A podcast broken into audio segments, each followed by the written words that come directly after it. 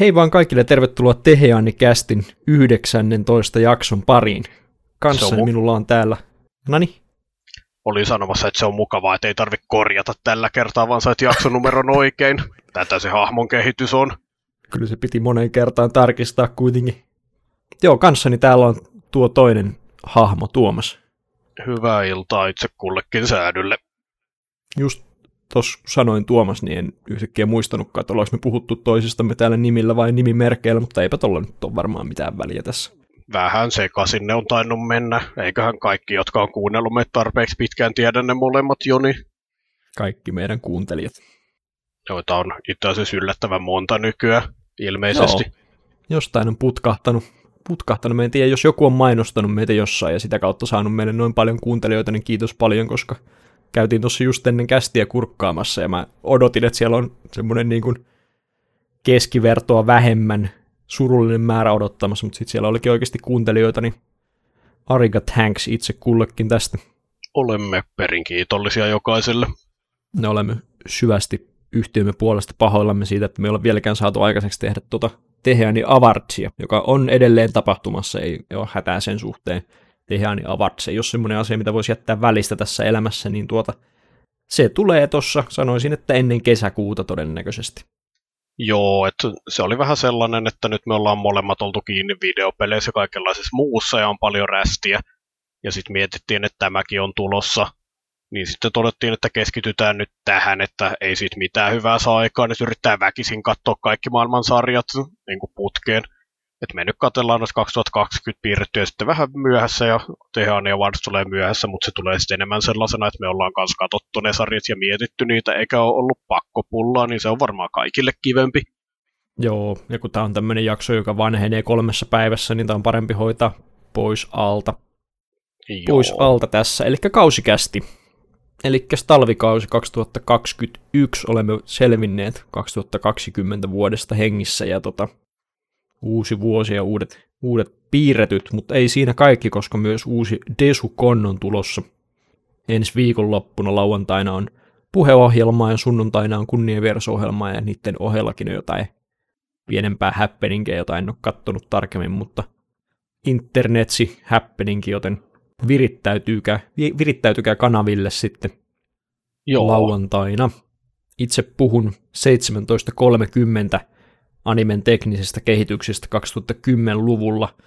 Eli tota, puhun siellä vähän jälkikäsittelyistä ja CGIstä ja 3D-animationeista ja kaikesta semmoisesta kryptisestä siltä pohjalta, että en itsekään asiasta mitään tiennyt ennen kuin päätin alkaa tekemään tätä luentoa, niin se on ollut oppimiskokemus mulle ja kohta sitten kaikille muillekin, mikä on aika Joo. hauska tapa tehdä luennoja. Joo, voin sanoa, että mä en tuosta aiheesta tiedä yhtään mitään, mutta luotan kyllä sun kykyyn tosiaan saada tuollaiset hankalat jutut tiivistettyä sellaiseksi, että niistä saa jotain selkoa. Joo, tässä pari viime yötä tuolla raivokkaasti etsinyt klippejä, jotka havainnollistaa kaiken riittävän hyvin, että varmasti saa tietää sitten, tai kaikki ymmärtää, mistä on kyse, niin virittäytykää kanaville, ja siinähän on rakas mummoni sitten heti mun jälkeen, niin Sä oot vissiin tanssimassa pöydillä taas, mutta, mutta tuota, koitapa nyt saada aikaiseksi katsoa vaikka jälkeenpäin sitten. Kyllähän minä yritän jo, että on tosiaan syntymäpäiväkestit siinä päivänä, joissa olen osallisena, niin en pysty itse osallistumaan kauheasti mitenkään, mutta lähetän sinulle henkisiä ilmeettömiä voitonmerkkejä rohkaisuksi. Jee. Ilmeettömiä tötterohattuja. Mm, niitä kans. Jee. Viiksiä. Mutta joo, etenkin. ehkä me voitaisiin mennä tonne kohti asiaa vai? Joo. Vai mitä luulet? Annetaan palaa. Sitä varten me ollaan täällä. Joo, eli perinteiseen tapaan. Kaippa se on edelleen perinteinen tapa, että meillä on molemmilla kolme valintaa. Joo. Om- omaa valintaa ja sitten meillä on pari muuta sarjaa, joista puhutaan päälle. Ja kaikki kestää neljä tuntia. No ei me ikinä olla saatu sitten neljän tunnin kästiä, vaikka miten uhotaan, eikä se varmaan nytkään tapahdu, mutta aina voi yrittää parhaamme olemme yrittäneet mielestäni joka Joo. viikko. Et meillä on molemmilla kolme valintaa, ja sitten oli pari sarjaa, jossa todettiin, että no oli itse asiassa sen verran sarjoja, mistä haluttiin puhua, että otettiin ne nyt sitten vaan päälle, koska vähän tyhmä jättää sarjoja pois, jos niistä olisi sanottavaa.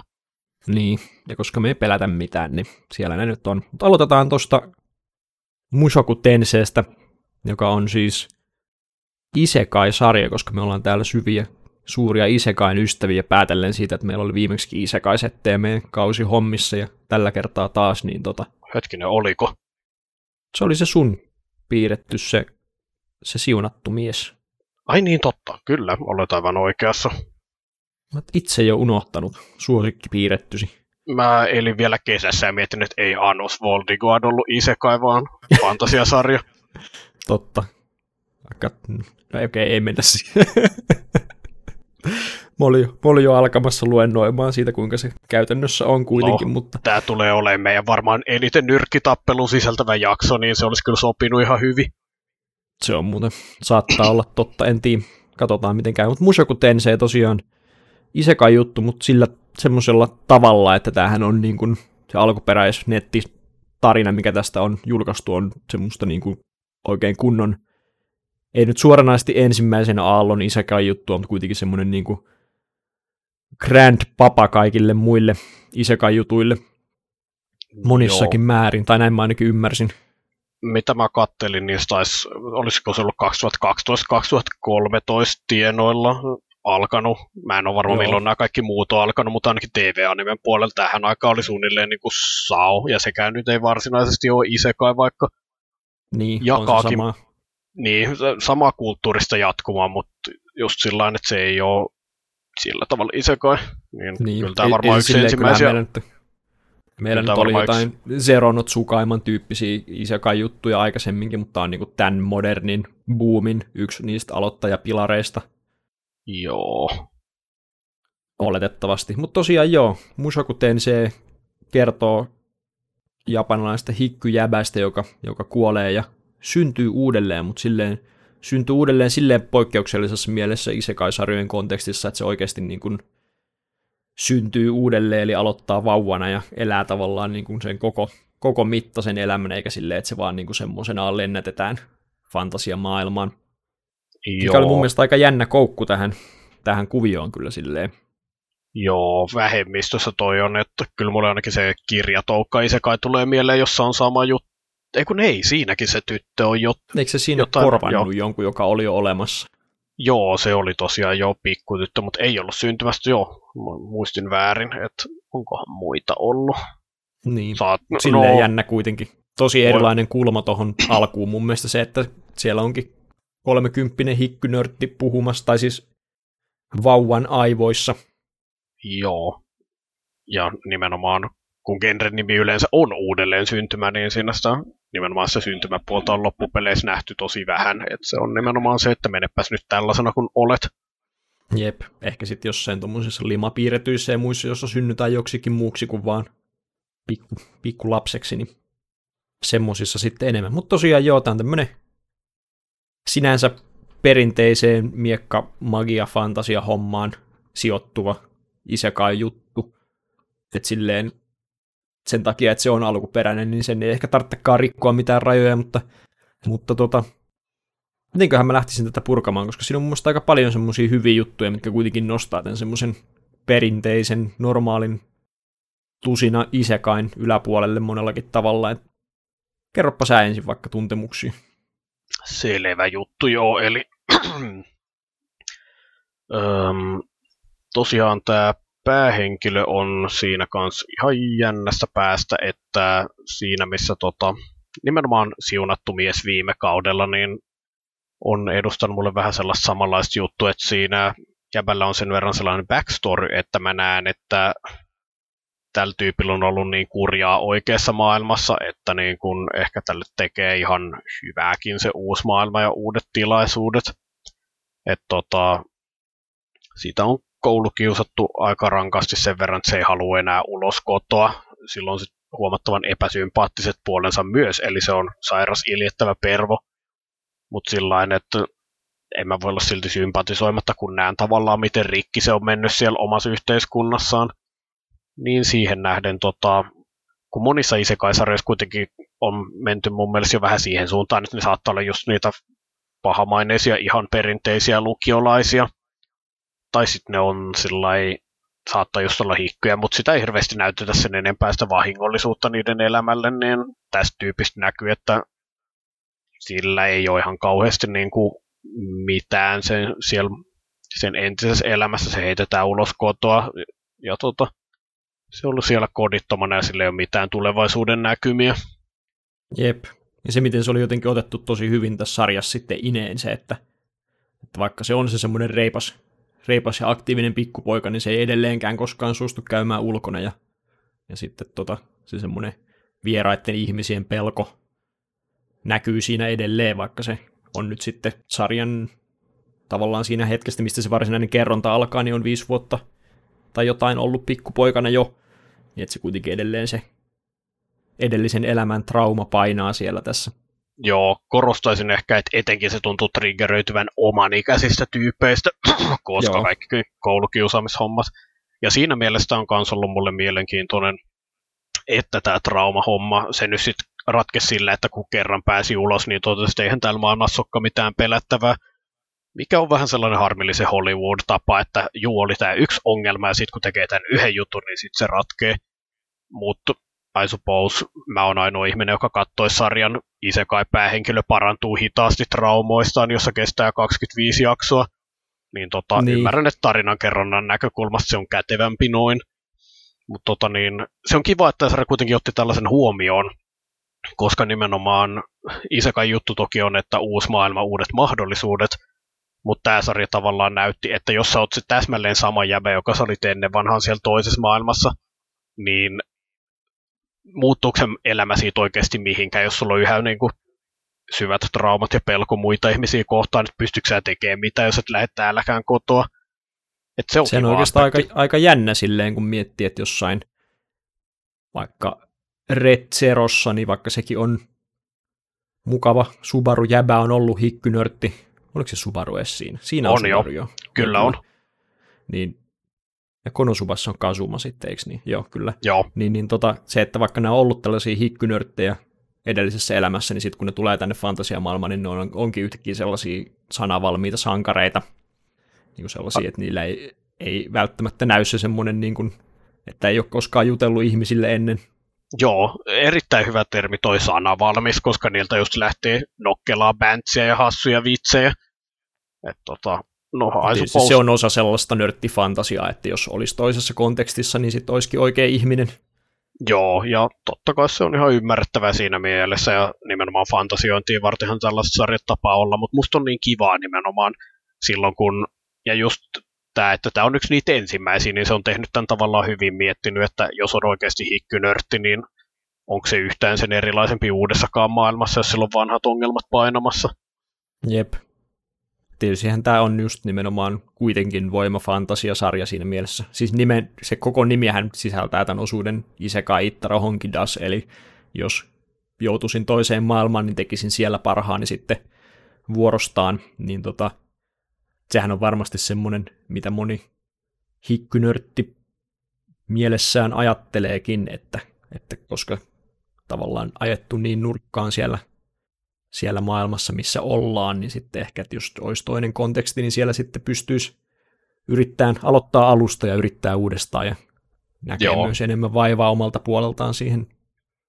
Joo, ja se on tietysti mukavaa toisaalta, että täällä on kuitenkin sen verran mukavat tunnelmat sen kotona, että nimenomaan näytetään se puoli, että kun on ihmisiä, jotka auttaa pääseen yli niistä traumoista, niin se auttaa ihan huomattavasti, että Joo, ja mun mielestä se oli jotenkin kun tässä esitellään sitten tämä noita tyttö Roxy, joka tulee sitten op- opettamaan magian taitoja tälle pikkupojalle, koska päähenkilö pikkupoika on siis, koska siellä on aikuinen ihminen sisällä, niin se suhtautuu tähän taikavoima-hommaan silleen analyyttisen tehokkaasti, ja sitten tulee sen takia ihan massiivisen hyvä siinä jo nuorella iällä, että se tavallaan niin kuin, vaikka se ei nyt suoraan puhuta siitä, että, että se ymmärtäisi, miten roolipelien ekspaaminen ja levelaaminen toimii, niin aika silleen silleen samalta lähtökohdaltahan se lähtee lähestyyn sitä taikavoimien kehittymistä sitten, että, että toistelee vaan samoja taikoja kaiken päivää, kunnes siitä tulee niin automaattista ja kunnes manavoimat kasvaa sisällä ja niin poispäin, niin tota, Joo, ja silloin myös se etu, että koska se ei ole tämän maailman sisäisestä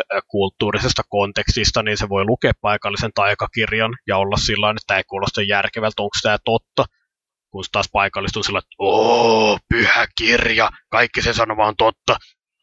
Niin tota, että silloin myös tällainen vähän niin kuin ulkopuolelta lähtevä lähtökohta apuna suhtautua, että mitä jos mä kokeilen tehdä tällä juttuja, enkä vaan tee sitä, mitä kirja sanoo. Jep, mutta niin se, mikä oli mun mielestä kiva, oli se, kun se Roksi sitten kutsutaan hän magia-opettajaksi, niin se, miten se suhde todellisuudessa toimii, ei ole niinkään, että se olisi sinällään magia-opettaja tai että se olisi se iso jälki, minkä se jättää siihen päähenkilöön, vaan että se todellinen, minkä se saa siinä aikaiseksi, on se, että se opettaa sille vähän semmoista ihmisten kanssa käymistä ja vie sen tosiaan sinne pihalle ja jotenkin siinä, kun tämä asia on saatu käsiteltyä loppuun, niin se semmoinen niin tosi aidon tuntunen kiitollisuus siitä, että, että sitä on autettu näissä pääsemään tästä traumasta yli, niin mun mielestä se oli tosi tämmöiseksi sarjaksi ihan uskomattoman koskettavasti toteutettu sitten kuitenkin. Joo, että täällä nimenomaan on sellaisia kivasti tehtyjä vakavia juttuja, vaikka niin kuin mä en tykkää siitä, että se päähenkilö on fucking Irsta Spervo, joka varastaa pantsuja ja lähettää ja kuolaa ja on kaikin puoli ällö. Mutta jos se nyt unohdetaan se osio, tai pikemminkin se, että täällä on sen verran niitä hyviä juttuja siihen päälle, niin siellä on just sellaisia juttuja, että vaikka se päähenkilön isä näytetään välillä sen sisäistä monologiaa, ja se on vähän huolissaan, että tämä poika käyttäytyy niin pikkuvanhasti ikäiseksi, että onko se enää mitään, mitä mä voin isänä sille edes opettaa, mikä on tosi mielenkiintoista, koska se on varmaan, ei sen ikä ole sanottu, mutta se on nuorempi varmaan kuin se päähenkilö jäbä. Mutta tota, Todennäköisesti joo.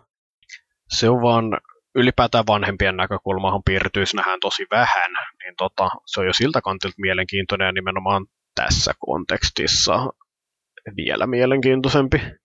Joo, ja tavallaan aika hyvin otettu myös huomioon se puoli tästä tarinasta, että, että mitä siitä oikeasti seuraa, jos siellä on aikuinen pikkupojan pään sisällä. Sitten se on tosi epäluonnollista pikkupojaksi sen käytös, Juuri tämä. käytös monilla tavoilla. Ja, että se on niin kuin vanhemmillekin kummallinen paikka, kun pikkupoikat rupeekin pätemään niille takaisin jostain asioista, mistä ne on ollut ihan varmoja, että näin tämä kasvatusmetodi toimii.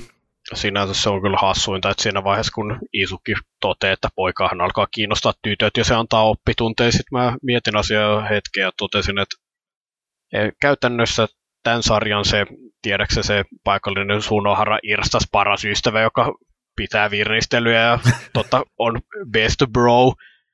Se on se isä tällä, tässä sarjassa tai ainakin tässä kohtaa sarjaa.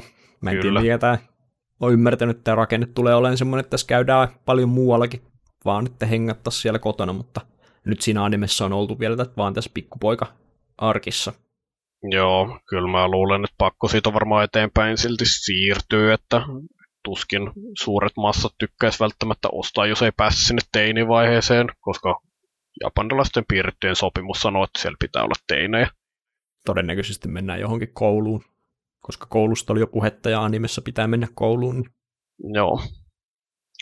Mutta joo, se mikä tässä tulee olemaan tässä sarjassa semmoinen semmoinen juttu, mikä määrittää sen, että tule, voiko ihmiset tykätä, vai, tykätä tästä vai ei, niin on varmaan se pääjävä kyllä, koska se on, no se on Irstas Pervo, ja se miten se esitettiin siellä oikeassa maailmassa semmoisena niin kuin todennäköisesti autenttiselle lapsipornolle runkkaavana semmoisena loserina, niin mä luulen, että se on semmoinen, mikä voi olla vaikea, vaikea tsempattava monille, vaikka varmasti kaikki pystyy sympatisoimaan tuollaista tilannetta, mihin se on siellä ajettu, niin tota. Joo, ja sitten tosiaan kun se oikeassa maailmassa käyttää vähän niin kuin hyväkseen sitä, että pikkupoikia ei epäillä sairaaksi pervoiksi, niin sit se tekee kaikenlaisia tirkistelyhommia ja muuta sellaista. Ja lähettäjät tekee ällöjä naamoja ei sentään niin kuin ihan kaikissa tilanteissa, mutta sillä että se on yksi sen sarjan sellaisesta komedian lähteestä, mistä en itse nauttinut. Joo. Siitä oli silleen puhetta, puhetta ennen sarjan alkua, että haluaakohan ne pitää tämän puolen siitä sarjasta irra, siis niin kuin mukana siinä, koska se on ilmeisesti myös iso osa sitä alkuperäisteosta, ja tavallaan voin kuitenkin kunnioittaa, että ne on kokenut sen niin isoksi osaksi tätä sarjan identiteettiä, ettei ruveta tuommoista muuttelemaankaan, mutta kyllähän se ihan suoraan on semmoinen, että kun miettii, mietin omaa tuttava piiriä, niin aika monta pitää, ihmistä pitää rastittaa yli, että kelle tätä uskaltaa suositella ylipäätään. Joo, mä sanoisin itse just näin, että niin kuin tässä sarjassa on siitä huolimatta sen verran monta hyvää puolta, että se kannattaa siltä kantilta katsoa, mutta niin kuin en mä voi sanoa, että kukaan on väärässä, joka näkee sen pääjämä on sillä että do not want. Jep. Itse kyllä ihan tykkään siitä, mutta... Se minä uskon, koska olet nuori pervo. Niin. Vaikka vanha mies jo olenkin. Minulle olet aina nuori. No sinun verrattuna tietysti jo kieltämättä. Kyllä. Mutta joo, Mut joo, kyllä mä näkisin silti, että tässä sarjassa on niin jotenkin paljon tosi mielenkiintoisia ja tosi sympaattisia puolia sitten kuitenkin myös. Että just noin ikään kuin myös koskettavat hetket ja semmoiset niin kuin tosi lämpimän tuntuiset hahmosuhteet, mitä siinä nyt ehti, ehtinyt olemaan. Tietysti kolme jaksoa, kun tätä on tullut. Kolme joo. Ehdittiin, ehdittiin just Roxy näkee ja tutustuu sitten seuraavaan, seuraavaan tyttöön, niin tota, tosi onnistunut näiltä puolilta. Ja... Joo, että kyllä täällä on kuitenkin koko ajan läsnä sellainen nimenomaan aitouden tunne, että no kyllä sä tiedät, mä en hirveästi välitä postironisesta itsetietoisesta vitsailusta, niin tota, kuitenkin tämä ottaa nimenomaan noin hahmosuhdeosiot keskimäärin ihan niin kuin vakavasti ja nimenomaan sillä tavalla, että, että kun pääjämä tapaa puolihaltia ystävän ja sitten ne kastuu sateessa ja on menossa kuumaan kylpyyn, ettei viilustuta ja saadaan anime flunssaa, niin tota, sitten pääjämä strippaajan sillä, että miksi et sä strippaa, tuuppas nyt tänne kylpyammeeseen minun kanssa. Ja sitten strippaa sen väkisin ja olosustautuukin, että ystävä olikin tyttö, kun se on luullut sitä pojaksi koko ajan. Niin sitten se on oikeasti vaan tosi pahoillaan ja sillä että se sarja tekee tosi selväksi, että ei, tällaista ei kyllä sovi tehdä, vaikka olisit miten niin kuin sairas pervo, mitä se nyt tietysti ei tehnyt tarkoituksella, mutta just sillä tavalla, että tässä selkeästi näytetään, että tämä skene taas on sellainen, että ei, tällainen käytös ei käy päinsä. Jep, että tietää myös jossain määrin sitten, että missä ne rajat menee tämmöisissä jutuissa. Joo, että siellä on se toinen kohta, jossa Roxy sitten kuulee, kun on pääjävän vanhemmat harrastaa seksiä ja koskettelee itseään käytävässä sen kunniaksi, niin tota, pääjävä näkee tämän ja on sillä että öö, no ehkä, ehkä mä en tästä tee mun runkkumatskua, vaan niin kuin teeskentelen, että en nähnyt mitään. Se on kasvava tyttö ja tämä on ihan normaalia, mikä oli sellainen tosi jännittävä tapa siinä mielessä kuvata hahmojen seksuaalisuutta, mitä mä en ole kauheasti nähnyt, että ei piirretty hahmoista yleensä ajattele, että ne kukaan esimerkiksi runkkaisi koskaan. Niin se oli tosi sellainen jännittävä, että hahmoja oltu esitelty sellaisessa kontekstissa, että olisi käynyt mielessä, sitten se nähdään tekemässä sitä tosi yllätyksenä. Joo, se oli jotenkin silleen, tai siis kun sä sanoit, että, tai se jäbä sanoo siinä, että se on sen ikäinen tyttö, että on ihan normaalia, niin käytännössähän masturboivat tytöt animessa on varmaan vähiten normaali asia, mitä on olemassa. Että Kieltämättä ihan... nyt kun mainittet, niin ei taida ihan kauheasti olla kyllä näkynyt. Jep, jotenkin mielenkiintoinen yksityiskohta, vaikka se on niin helppo tavallaan kuitata sillä, että, että tämä nyt on näitä tämmöisiä nörttien fantasioita. Mutta tota, jotenkin se, että se himo ei ollut kohdistunut siihen pääjäbään, jotenkin antaa siihen mun mielestä ihan erilaisen gravitaksen, kuin jos se olisi sitten silleen, että se runkkaisi siellä tälle viisivuotiaalle pikkupojalle, niin sitten se, oh sit se no. olisi vaan semmoista, että okei, nyt taas, että nyt ollaan taas niin syvällä jossain voimafantasia nörttijutuissa, että en halua olla tässä mukana, mutta sitten kun se oli vaan tuommoisena yksittäisenä kohtauksena osana sitä hahmoa, niin sit se on vaan silleen, että okei, Joo. Miele- mielenkiintoista. Ja nimenomaan siitä jännä, että hahmo ei muuten oltu esitelty mitenkään sellaisena seksuaalisena tahona, tai siis se seksuaalisoituna tahona, siis sillä tavalla tavallaan, että ei se vaikuttanut siltä, että sitä kiinnostaisi nämä asiat yhtään, tai sellaista ei niin kuin annettu ymmärtää. Niin. Ilmeisesti pääjäbän isä kiinnostaa itse kutakin tässä maailmassa. Ilmeisesti se on paikallinen Alpha Chad. Minusta se oli hauska yksityiskohta, että kun siellä oli se kiusaaja poika ja sitten sen kiusaaja poika kanteli kotona siitä, kun pääjäbä oli tullut väliin, väliin tota, ikään kuin sanonut äidilleen, että, että tota, veti turpiin mua tämä pikkupoika, niin sitten äiti käy torumassa tai puhumassa tästä tälle isälle, mutta todellisuudessa sitä ei kiinnosta tämä tappelu yhtään, vaan se vaan haluaa käydä juttelemassa sille faijalle, koska se on vaan niin alfa Chad. Ai ai. Alpha Chadi Wingman omalle pojalleen. Hassu hahmo. Joo. Aika että... harvoin tulee isekai faijoja mieleen myöskään, niin tota... Joo, se on totta. Ylipäätään vanhemmathan on aika harvinainen luonnonvara, kun niitä yleensä vaan tapetaan, että saadaan traaginen taustatarina, niin tota,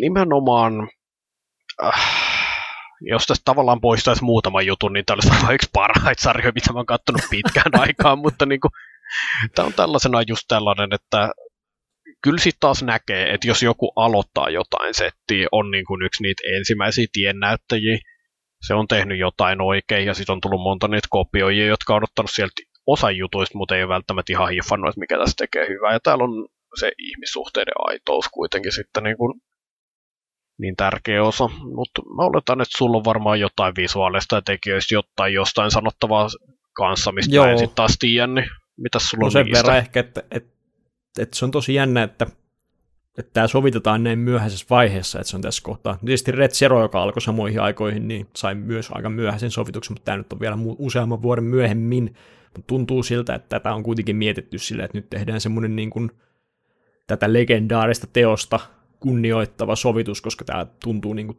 tosi isolta tuotannolta ja on poikkeuksellinen myös siinä mielessä, että se oli ihan niin kuin ymmärtääkseni tehty loppuun ennen kuin se esitettiin mikä yleensä animen, animen aikataulutuksilla ei ole koskaan mahdollista, mutta ainakin ykkös, ykköspuolisko tästä kaksikourisesta sarjasta, ilmeisesti tämä on split kouri, kouri niin tota, että silleen on tehty tosi isolla, isolla kaikki, ja se näkyy myös siinä lopputuotoksessa, että on tosi hiotut, hiotut piirrokset ja kaikki taikuiden, miten taikuus on esitetty animaation kautta on toteutettu tosi hyvin, ja myös sellaista niin kuin, to, tota, animaatiolla hassuttelua on, jos muistat sen kohdan, missä Roxy esittelee taikavoimia ja tuhoaa sen yhden äip, äipän puun. Mm-hmm. Sitten se puu, puu herätetäänkin eloon, niin se nousee silleen tosi kartoon näköisesti, ja sitten sieltä tulee kukkaset näin, että tommoseen niin kuin ylimääräiseen mukavaan tuollaiseen niin kuin Joo, hauskaan mu- koristeluun on ollut ara, vai, aikaa ja varaa. Ja... Muistan, joo, se oli hauska kohta. Jep. Nimenomaan sen visuaalisen esityksen takia se oli hauska kohta, muistan tämän. Jep. Ja sitten ylipäätään vaan se, että kaikki on tosi vaan niin kuin hiotun näköistä.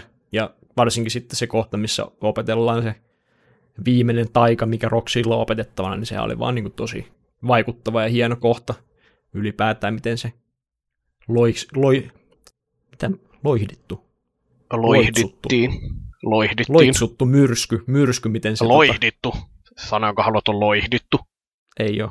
Mä tykkäsin loitsusta nyt, kun mä sain sen päähän. Saatana Walter. Ei. Ei ole. Häh? Loitsu Uijaksi. loihditaan. Niin. Eikö voi loitsia? Nyt mä kyllä katon tän. Hetkinen. Katon tän tota, internetistä. Loitsia. Niin, jos tarkoitat sillä taivutuksella, I suppose, mutta ei kukaan käyttäisi tota versiota. No just, käytin. No joo, mutta kuitenkin, okei, hän loihtii myrskyn, niin se oli mun mielestä tosi vaikuttavan näköinen ja hieno kohtaus ylipäätään. että tuntuu siltä, että on, sarja on saanut ansaitsemansa panokset, mutta tietysti kokisin, että aika moni muukin sarja tässä maailmassa ansaitsisi nämä panokset, millä just tämä sarja on tehty. Et ole lainkaan väärässä. Jep aina ei mene setit tasan, mutta jos tämä nyt on tosiaan semmoinen niin kulttuurisesti merkittävä teos, niin ihan kiva, että se ei ole semmoinen, mitä kukaan ei suostu kattoon, koska on niin käppäinen. Sitten se olisi ainoa, joka sen on nähnyt. Mm, se on kyllä ihan hyvä positio olla, mutta vähän yksinäinen. Joka kerta. Joka kerta. Kyllä me sinnekin päästään vielä tässä jaksossa. Yes. Joo. Onkohan mulla muuta sanottavaa? Tosiaan tämä niin kuin fantasiamaailmaan sopeutuminen on sellaista kivan luontevaa. Asiat on vakavia, kun niiden tarvii olla. Tytöt on söpöjä. Niin kuin, kyllä mä pidin tästä enemmän kuin mä koskaan odotin pitäväni. Se on tota, Jep. hyvin selvä. Nyt, nyt mä vaan odotan sitä, koska mitään en tykkää kerronnassa niin paljon kuin timeskipeistä, missä hahmot vanhenee, niin nyt mä vaan odotan sitä, että milloin päästään ensimmäiseen timeskippiin ja nähdään kaikki pikkusen vanhempina. Mm. Paitsi pitää suuttua, jos sillä lapsun ystävä tytöllä on hiukset kasvanut 84 kilometriä. No nyt puhutaan taas kuitenkin japanilaisista, niin se lienee vä- väistämätöntä. Ah. Kieltäkää Japani. Se on oikea päätös. Jep. Mennäänkö me sitten sun piirittyyn? Joo. Jatketaan matkaa. Eli tota, yhdestä älyjen ukkojen voimafantasiasta toiseen, eli Jakuchara Tomozaki-kun, eli tai englannittain bottom tier character Tomozaki-kun, vai oliko se low tier? Mä antan nähdä molempia kirjoitusasuja. Bottom tier kuulostaa tutulta. Joo, niin tota, eli on titulaarinen Tomozaki-kun, joka on suhteellisen tavallinen koulujäbä, mutta se tykkää pelata paikallista Super Smash Brosia, ja on siinä tosi hyvä, sen verran hyvä, että se on ranking-listan ykkösenä. Ja se ei kauheasti muuta oikeastaan tee sitten elämässään. Se on harjoitellut tätä yhtä peliä, on siinä tosi hyvä. No sitten kakkosena ranking-listoilla oleva haastaja yrittää voittaa sitä, mutta ei ole ihan pystynyt, mutta sitten se ehdottaa yksi päivä, että mitäs jos me tavataan, että mä haluan tavata legendaarisen Nanashin. Ja tota, sitten ne tapaa ja sitten se kakkosena rankingeissa oleva henkilö onkin luokan sellainen paikallinen koulumadonna tota, hahmotyyppiä edustava tyttö, joka on hyvä kaikessa ja kaikki tykkää. Ja sitten se on sellainen, että oh no, miksi se oot siinä, että tota, halusin, että legendaarinen Nanashi, jota en ole pystynyt voittamaan, olisi joku kuulimpi jäbä sellaisella tavalla, että tota, miksi sä oot luovuttanut oikein elämän suhteen näin kovaa. Ja sitten jäbä loukkaantuu, mutta sitten ne väittelee hetken aikaa, ja se tyttö vakuuttaa sille, että oikea elämä ei välttämättä olekaan niin huono peli kuin minkälaisena sitä pidät ja mitä jos edes yrittäisit ensiksi. Ja sitten alkaa stylausoperaatio saada sitten jäbästä tota noin niin, oman elämänsä alfa chad, josta tytöt tykkää. Joo, siinä kuulostiko tämä sinunkin korviisi niin kuin sopivalta summaukselta sarjasta? Kuulosti samalta sarjalta, jonka olen itsekin katsonut. Joo. Se, mikä tässä tekee niin jännänä mun mielestä se, että miten jotenkin on tottunut siihen, että kun on tällaisia nörttihahmo ranobe-juttuja, niin yleensä se ratkaisu on sitten se, että heitetään ne johonkin kontekstiin, missä ne semmoisenaan on mega coolia. Ne semmoiset hikkynörtti-ominaisuudet on ne maailman parhaat ominaisuudet, mitä voi olla, että oli se sitten Goblin Slayerin syvä autismi tai, tai mikä tahansa. Niin tota, no, mulle tässä... tulee heti sun kuvauksesta tulee mieleen no game, no life, Joo, että ainoa asia, jossa ne on hyviä. Platantein. Joo, ainoa asia, jossa ne on niinku hyviä, mutta sitten ne lentää maailma, jossa se on ainoa asia, millä on merkitystä, niin ne on täysin overpowered siellä. Jep, niin, niin tota, sitten taas Tomosake sijoittuu kuitenkin normaaliin moderniin arki-Japaniin, jossa ei vaan, joka ei vaan toimi oikein silleen, niin että se tavallaan vähän niin kuin sarjana kyseenalaistaa tämän tämmöisen super epäsosiaalisen elämäntavan ja tavallaan niin kuin lähtee siitä lähtökohdasta, että sosiaaliset taidot on jotain, missä voi kehittyä, jos kiinnostaa. Että se on semmoinen asia, mihin mä en varmaan ikinä ennen animessa törmännyt tämmöisissä, tämmöisissä jutuissa. Että... Joo, no nimenomaan onhan tämä kuitenkin selkeästi otaku-yleisön sarja. Ja tota noin niin... Oho, nyt multa katos kyllä. Oli just lähtemässä kunnon niin kuin monologiin, mutta nyt unohdin, mistä mun piti pitää se. Sanopa jotain hetken aikaa vielä. Aika vaikea pistit tähän kohtaan. Joo, niin tota, asioita, missä mä tykkään Tomosakissa, jos mä hyppään heti tänne altaan syvään päähän ja alan vähän kanavoida tota noin, niin mangakartan Petteri Uusitalo, jonka voin kuvitella sanoa just jotain tällaista. Niin tota, ihan tollanen japanilainen sosiaalinen kulttuuri ja sen konteksti, että siellä on vähän sellainen käyttäydy tällä tavalla, niin kaikki menee koulussa ihan hyvin, etkä niin kuin et stand outtaa liikaa ja kaikki menee sillä mukavasti ja ongelmattomasti. Ja sitten siellä on nämä tota, gloomy-tyypit, jo, joista kukaan ei välitä ja joille saa kuittailla ja, ja tota, eivät ole siellä suosiorankingin huipulla. Tiedät varmasti. Mm. Niin tota, äh, tämä sarja kuitenkin ottaa sellaisen kivan lähestymistavan siinä, että kun on sellaisiakin sarjoja, joissa just todetaan, että joku tekee high school debutin tai tota, kaverit on sillä, että no niin, nyt me stylataan susta niin kuin kunnon menevä henkilö. Ja sitten se vähän niin kuin useasti suhtaudutaan just sellaisella vähän niin kuin holhoavalla tavalla, että tämä reppana nyt ei tiedä, että miten japanilainen sosiaalinen kulttuuri ja konteksti toimii, ja nyt me opetetaan se sille, niin se on syvästi kiitollinen. Että se esitetään vain just sellaisena niin kuin väistämättömänä juttuna ja selvänä parannuksena. Ja sitten Tomosaki itse taas kuitenkin sen tämä sarja antaa sen argumentoida, että minkä takia se normo japanilainen kouluelämä on siitä tyhmää ja turhaa. Ja se tavallaan sit päähenkilötyttö ei vaan niinku puhu sen yli ja ole sillä, että joo joo, nyt teet niin kuin minä sanon, vaan se nimenomaan väittelee sen kanssa, että onko sä oikeasti tuota mieltä vai onko vaan sitä mieltä, koska et ole päässyt koskaan koettamaan ja sitten happamia sanoi kettu pihlajan marjoista, että, en, että jäbä on niinku vakuutellut itselleen, että en olisi halunnutkaan, kun se ei osaa sosiaalisia juttuja. Niin tota, mä vaan tykkään siitä, että tämä kuuntelee sen jäbän näkökulman, sitten se kyseenalaistaa sen, että onko se hyvä, mutta nimenomaan, että ei suhtauduta vaan sillä että tämä nyt on juttu, mikä niinku, tämä vaan parantaa sun elämässä, deal with it. Joo, ja mun mielestä se lähtökohta, mikä siinä on, että ylipäätään siinä, mikä, miten ne lähestyy sitä asiaa, joka on se, että et tota, et kokeile edes.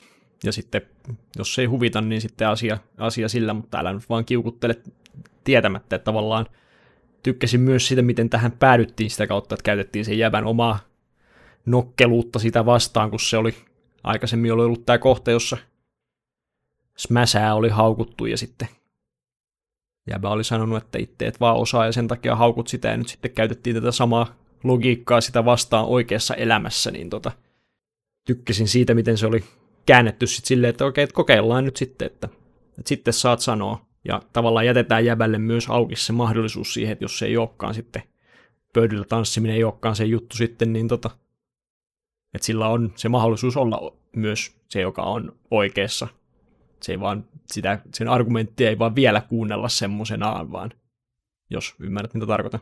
Joo, kyllä. Ja nimenomaan tämä on mun mielestä kauhean kiva, että ei ota liian selkeästi kummankaan puolta, koska kyllähän tämä yleisö on ihan selkeästi kohdeyleisö on väkeä, jotka pystyy samaistumaan Tomozakiin, ja niin kuin mä itse samaistun Tomozakiin jonkun verran, mutta nimenomaan musta on kauhean kiva, että se kyseenalaistaa tätä, mutta ei tee sitä sellaisella niin kuin holhoavalla tavalla myöskään, että julistaa vaan, että olet muuten väärässä. Ja tuota, just keinot, kun... millä tämä sarja lähestyy tätä silleen, että, että laitetaan ryhtiä ja opetellaan puhumaan tytöille ja puhumaan niin kuin ääneen ja artikuloimaan kunnolla ja silleen, niin ne on oikeasti aika, aika arvokkaita oppitunteja itse kullekin, joka on tämmöisessä tilanteessa, että se ei ole mitään niin kuin hassuttelua tai pelleilyä, mitä tämä sarja tekee, vaan ne on ihan oikeita, oikeita juttuja, mitä ihmiset, mä en, en, en ihan ole päätytön kanssa kaikista sen metodeista samaa mieltä, että mielelläni Joo. en päättäisi kenenkään puolesta, että hankit tytyyde tähän päivään mennessä, tai että pitää puhua tälle, tälle Joo. luokan normoimmalle tytölle vähintään kahdesti päivästä tai mitään semmoisia, mutta silleen niin kuin, ihan semmoisia niin yleisiä ulosantiin ja siihen, miten esi, niin kuin näyttäytyy muille liittyviä juttuja, niin mun mielestä oli ihan hyviä. Joo, ja en minäkään tosiaan päätytön metodesta sillä tavalla välitä. Onhan siinä vähän sitä energiaa, että Misaki tulee ja korjaa sun elämän, räjähtää ovesta sisään. Et tota, ja siinä mielessä tämä nyt on aika selkeästi nimenomaan sellainen suloinen fantasiointisarja. Mutta nimenomaan, että se tekee sen sellaisella tavalla, että pitäisikö sun kuitenkin koettaa kehittää itseäsi, niin se on kiva sanoma. Ja tota, sellainen, mikä on just, mä kunnioitan sarjoja, jotka uskaltaa vähän niin kuin kyseenalaistaa kohdeyleisöään. Ihan sillä että se ei ole koskaan taloudellisesti kauhean järkevä päätös. On se kieltämättä jo aika iso riski. Et, tota, ja, ja, ja. Täällä on sitten niin kun, kun tämä sarja etenee, tosiaan tavataan näitä kaikkia tyttöjä, että tässä on pikkasen vähän niin kuin haaremin elementtejä, mutta en ole sitten varma, miten tämä tulee menemään. Mutta siitä on ollut mun mielestä kiva, että melkein kaikkien tyttöjen kanssa on tavallaan, joko on näkynyt, että mikä niitä saattaisi yhdistää sen jävän kanssa, tai sitten niillä on muuten vaan niin ollut hyvät fiilikset, kun ne on jutellut keskenään. Niin kuin monesti sarjoissa, joissa on yksi jävä ja monta tyttöä, siellä on seas vähän sellaisia, joista on, että no, no onko näillä oikein mitään muuta kuin se, että tämä tyttö tykkää tästä jävästä, kun se oli kerran sille kiva.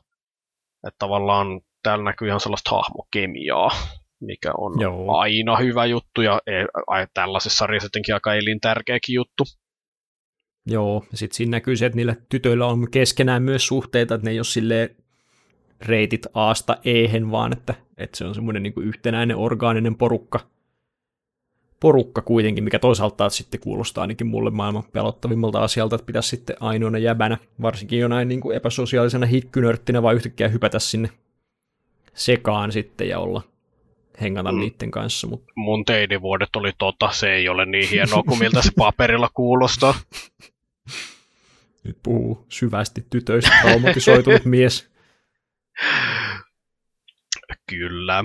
Ja tota, asia, mistä mä myös tykkään tässä sarjassa on, tämä nyt ei välttämättä, jos ei itse tykkää videopeleissä, niin se ei välttämättä anna mitään, mutta kyllä mä tykkään ihan siitä, miten paljon ne on saanut tätä sosiaalista kontekstia puettua sellaiseen, öö, sellaisiin ilmaisuihin ja tyyliin, että ne menee niin kuin videopelle jäbälle. Et mä nyt teen lisää tunnustuksia, en ole kauheasti koskaan kiinnittänyt huomiota pukeutumiseen, niin se ei ole ollut kauheasti juttu, mikä mua kiinnostaa sillä tavalla, mutta tota, nyt tämä sarja vaan ilmaisen sillä että joo joo, tämä on hahmon luonti vaihe kaksi, ja sitten yhtäkkiä alkaa niinku tähdet tuikkia silmissä, hmm, kivat vaatteet on kivoja. Kyllä, joskus voi ihminen olla just näin helppo. Jep. Yllättäen kivat vaatteet on kyllä aika kivoja silloin, kun niitä voi vain jostain valikosta laittaa päälle, eikä tarvitse mennä kauppaan ostamaan. Mm, se kieltämättä, kieltämättä helpottaa asioita jo aika paljon. Mutta siinä mielessä niin mä arvostan ihan sitä, että tässä on ollut ihan tällaisia katsojan helposti lähestyttäviä, tai että mulla on tavallaan samanlaisia sellaisia ää, ennakkoluuleja kuin pääjävällä, ja sitten tavallaan se ajattelee niitä aika samaan aikaan kuin minäkin, nähdessäni mitä se päätyttö seuraavaksi ehdottaa. Ja sitten niitä huolia niin kuin adrestaan. Siihen vasta, siinä vastataan, että ok, mutta. Ja sitten päätyttö selittää, että miksi tämä käy järkeen sellaisella tavalla, joka sopii aivoihin, joissa on paljon videopelejä. Jep.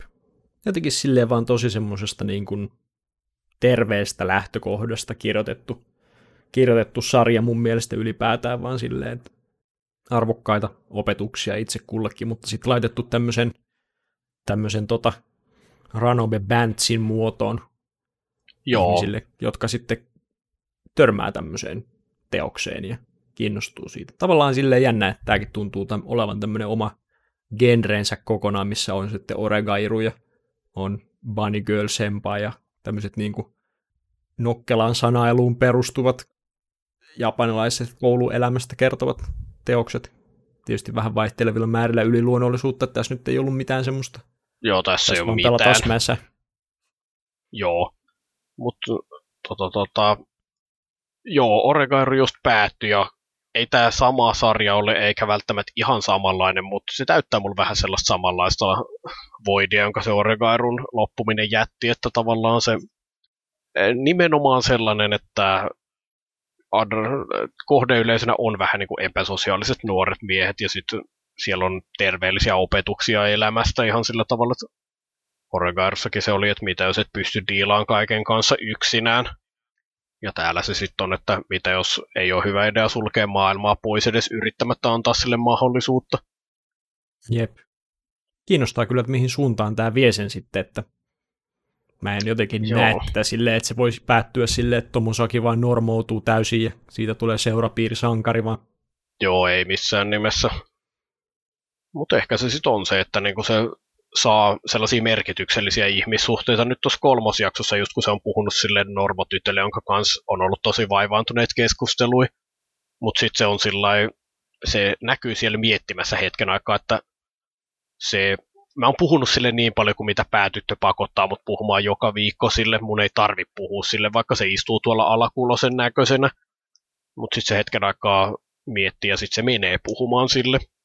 Niin se tota, nimenomaan, että saadaan näitä merkkejä siitä, että oma-aloitteisemmin kiinnittää huomiota ympäröivään maailmaan ja ehkä kiinnostuu niistä muista ihmisistä ihan itseisarvoisesti ja ottaa sitten kontaktia niihin silloinkin, kun ei ole pakko, niin ihan jo se, että jos se läpikäy tällaisen hahmokehityksen, niin mä sanoisin, että se lähtee tässä sarjasta voittajana, oli sitten tyttöystävää lopussa tai ei. Jep, ja tavallaan... tavallaan toi tommonen jään murtamisen hetki silleen, että pääsee siitä ensimmäisen kynnyksen yli vähän samalla tavalla kuin Mushoku Tenseessä käytiin ensimmäistä kertaa pihalla, niin tässä sitten ensimmäistä kertaa yritettiin edes sitä sosiaalista elämää, niin sekin on jo hieno hetki. Joo, ja nimenomaan kun, no sanotaan, että päivällä vaan niitä joitain niin samaistuttavia juttuja, kuten se, että se on noista joistain päätytön metodeissa, tämä kuulostaa tosi sellaiselta epäaidolta ja ehkä jopa epärehelliseltä. Että tavallaan se yliajattelee se, sitä ehkä, että, että ihmisiin kontaktin ottamista ja se vaikeutta ja sitä, että miten paljon merkitystä siinä pitää olla takana. Niin tota, mä odotan tosi mielenkiinnolla, että mitä, tämä on, tää on tavallaan jopa niin sanotusti henkilökohtaisesti relevantti, että mitä täällä sarjassa tapahtuu ja miten täällä edetään. Jep. Mua kiinnostaa, että tuodaanko sitä kiukuttelija jäbää enää. Jotenkin mä niin toivoin, että siitä se olisi saatu kans inhimillistettyä ja siitä olisi tullut mukava kiukutteleva paras ystävä tuommoisen, ettei pelkästään olisi tyttöjen piiritettävänä koko sarjaa, mutta Vaikea sanoa, siellä näkyy openingissa muitakin jäbiä, että ei sun toiveessa välttämättä ole täysin menetetty. Niin ja tosi... päivä, kun mä toivon, että olisi lisää jäbiä. Se on totta. Olen sinusta niin ylpeä. Onneksi on hauskoja tyttöjä. Joo, ne on kyllä, ja ne on vaan tosi söpöjä. Et kirjallisuustyttö oli ihan top söpö, ja sydämeni suli siinä vaiheessa, kun se on sillä, että haluatko lukea mun kirjan. Minäkin haluan, että tytöt tulee sanomaan, että haluatko lukea mun kirjan. Pitäisiköhän, kuulijoille. pitäisiköhän mennä juttelemaan enemmän Johanna Karin kanssa. Se varmaan saattaisi olla kiinnostunut siitä, että sä luet sen kirjan. Joo, ja sitten on se sormella osoitteleva tyttö, joka vaikutti kans top hyvältä, kun se juttu on se, että se ei oikein mene siihen öö, ryhmän mielialan mukaan, vaan sanoo, jos se on eri mieltä, ja sitten kukaan ei tykkää siitä sosiaalisessa kontaktissa, kun se on niin tylppäsananen, ja se on aivan ihana. Ai niin, ja sitten siinähän oli tosiaan tosi hyvää tuollaista niin ryhmä keskusteludynamiikan analyysiä myös, mitä, mitä yleensä ei välttämättä tiedostain koskaan ajattele, mutta sitä, että on joku, joka on hyvä tuomaan uusia keskusteluaiheita, ja sitten on, sit on ne, jotka osaa ikään kuin heittää löylyä siihen, tai niin kuin olla heittää sellaisia follow, siitä. Niin. niin. heittää sellaisia follow-up, että niin kuin saa vähän lihaa luiden päälle vielä se keskustelu. Jep, Joo, mielenkiintoista. Että... Erittäin mielenkiintoista, että mä en ollut itse kiinnittänyt tähän koskaan huomiota, mutta sillä että kyllä mä uskon, että tämä voi hyvinkin olla juttu, ja esimerkiksi voi itse kanssa harjoitella sitä, että avaa keskusteluja asioista. Jep, jokainen voi nyt kotisohviltaan miettiä omaa ryhmän dynamiikkaansa sitten ja pohdiskella, että mikä on se oma rooli siinä. Joo, ja sitten se nauraa, ja tyttökin on ihan hauska. Kyllä mä varmaan olisin oikeassa elämässä ihan kauhusta jäykkänä sen kanssa, että miksi sillä on noin hauskaa koko ajan nauraaksi mulle, mutta... Se on kyllä hyvä. Se vaikuttaa niin sosiaalisesti helpolta ihmiseltä, kun se vaan keksii jotain sanottavaa mistä tahansa asiasta, niin se jotenkin... Joo. Keist, Jos on keist... se sinitukkainen. Joo, just se. Keistä sä oot tykännyt, Walter? Siitä mä tykkäsin ja sitten mä tykkäsin siitä, siitä, siitä lyhyttukkasesta, joka ei ole, ei ole muiden näkemyksissä mukana. Eli sormella osoittelija, se on hyvä valinta, jonka Joo. taisin, taisin päättää etukäteen, että se on sun lemppari. Joo, onhan se Sanoisin, että ehkä pikkusen enemmän sinne sun leiriin kuitenkin, mutta... No ehkä vähän. On aina mukava olla enemmistön näkemyksiä vastaan. Ihan pikkusen olla. Se on Tuomas teille siinä. Joo, mutta toisaalta tämän sarjankin pointti on se, että joskus kannattaa tulla toimeen muiden ihmisten kanssa, ja se on erittäin arvokas näkemys. Et mä, mä vaan tykkään tällaisista sarjoista, joissa tavallaan ihan vaan autetaan jotakuta ihmistä. Niin. Vaikka se ei välttämättä olisi apua pyytänyt, mutta mä oon aika varma, että tämän sarjan tapahtumien jälkeen se tulee olemaan enemmän onnellinen ja well-rounded ihminen. Et mä en näe, että sen tarvii mitenkään luopua siitä sen videopelin rakkaudesta, vaan ehkä just se, että niinku, puhuin tästä yhden ystäväni kanssa privassa ja hän ilmaisi asian niin, että se ei asettaisi sellaista niin kuin it, äh, itsearvostustaan siihen, että on hyvä jossain videopelissä, vaan nimenomaan, että on enemmän asioita elämässä, joista saada sellaista oman arvon tuntoa. Ja se oli mun mielestä hyvin sanottu. Joo, kuulostaa asialliselta. Ei ollutkaan Nolo Incel-sarja. Mm, ei ainakaan mun mielestäni kyllä sellaista ole täällä, että päinvastoin täällä on mun mielestä hyvinkin terveitä lähtökohtia. Jep. Siinä mielessä kyllä, että niinku, jos olisin tyttö, niin en tiedä, että on, nauttisinko tästä sarjasta miten paljon tavallaan tyttöhahmojen kuvauksen kautta, että on tämä mun mielestä pohjimmilta aika paljon sellainen jäbä fantasia, mutta en tiedä.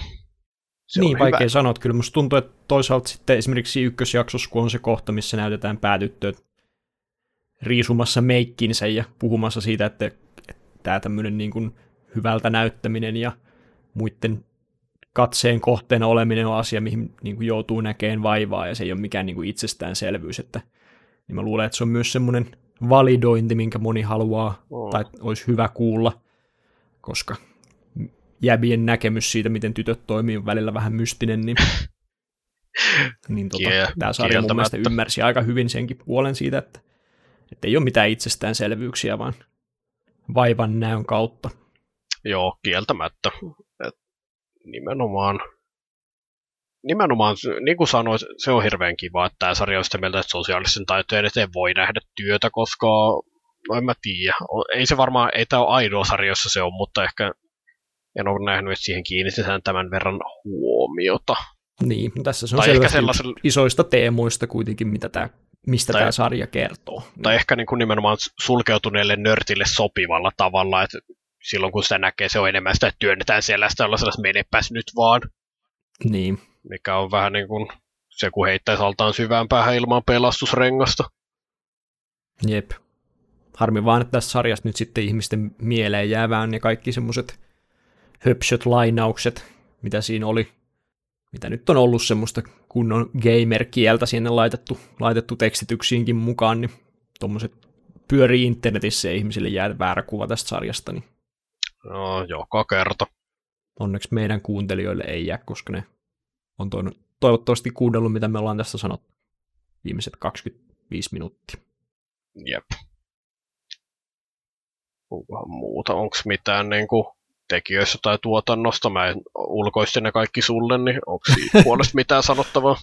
Kaikki ajatukset siitä. Ei mulla sinällään. Mä tykkäsin siitä, Joo. miten noi designit oli toteutettu, että, että siinä alkuperäisessä on Ranobessa on tosi kivat illustraatiot mun mielestä, ja musta nyt anime-sovittaminen on toiminut tosi, tosi onnistuneesti, että ei se mikään maailman hienoimman näköinen sarja ole, mutta mun mielestä ajaa asiansa tosi hyvin, että yes. ei ongelmia siellä päässä.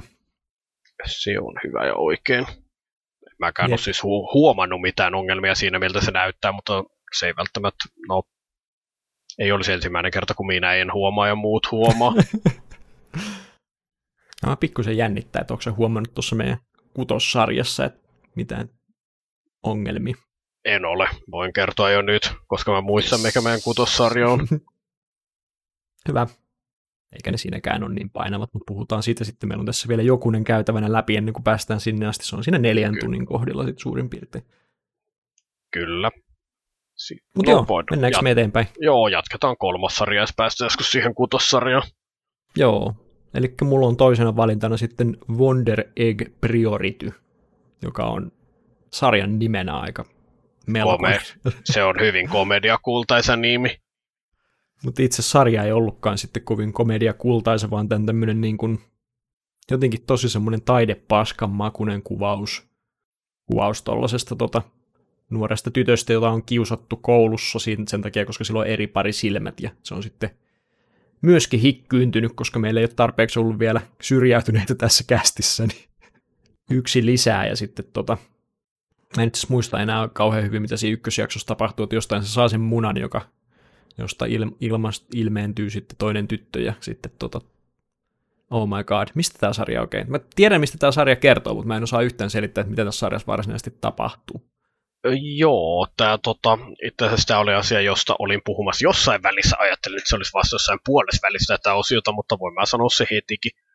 Eli tämä on ihan jännittävä sarja siinä mielessä, että nimenomaan, että mä en ole ihan varma vielä, että mitä tämä haluaa loppupeleissä olla. Että täällä on sellaisia, mitä mä sanoisin, tietyllä tavalla, äh, madokamaiset elementit kuulostaa vähän väärältä, mutta ehkä sellainen täällä on sellaisia hetkiä, että mä en ole ihan varma missä ollaan, ollaanko todellisessa maailmassa vai ollaanko kun siitä munasta tulee sellainen vähän niin kuin virtuaalinen maailma, tai siis sellainen taskuulottuvuus, mm. Jossa on sitten mörkeä nimeltä Sino Evilit, jotka tota, hyppii saksia veisten kanssa ja yrittää tappaa tota sen munasta kuoriutuneen tytön. Niin tota, ää, ja tavallaan tämä pääjuoni taitaa nyt olla, että päätytön paras ystävä teki itsemurhan, koska sitä kiusattiin, mutta sitten sellainen mystinen ääni, joka diilaa kanssa näitä munia, on sanonut päätytölle, että saat muuten parhaan ystävästä takaisin, jos pelastat tarpeeksi monta tyttöä, jotka on näissä munissa, ja ne on taas tyttöjä, joilla on vissiin kanssa ollut joku traaginen kohtalo.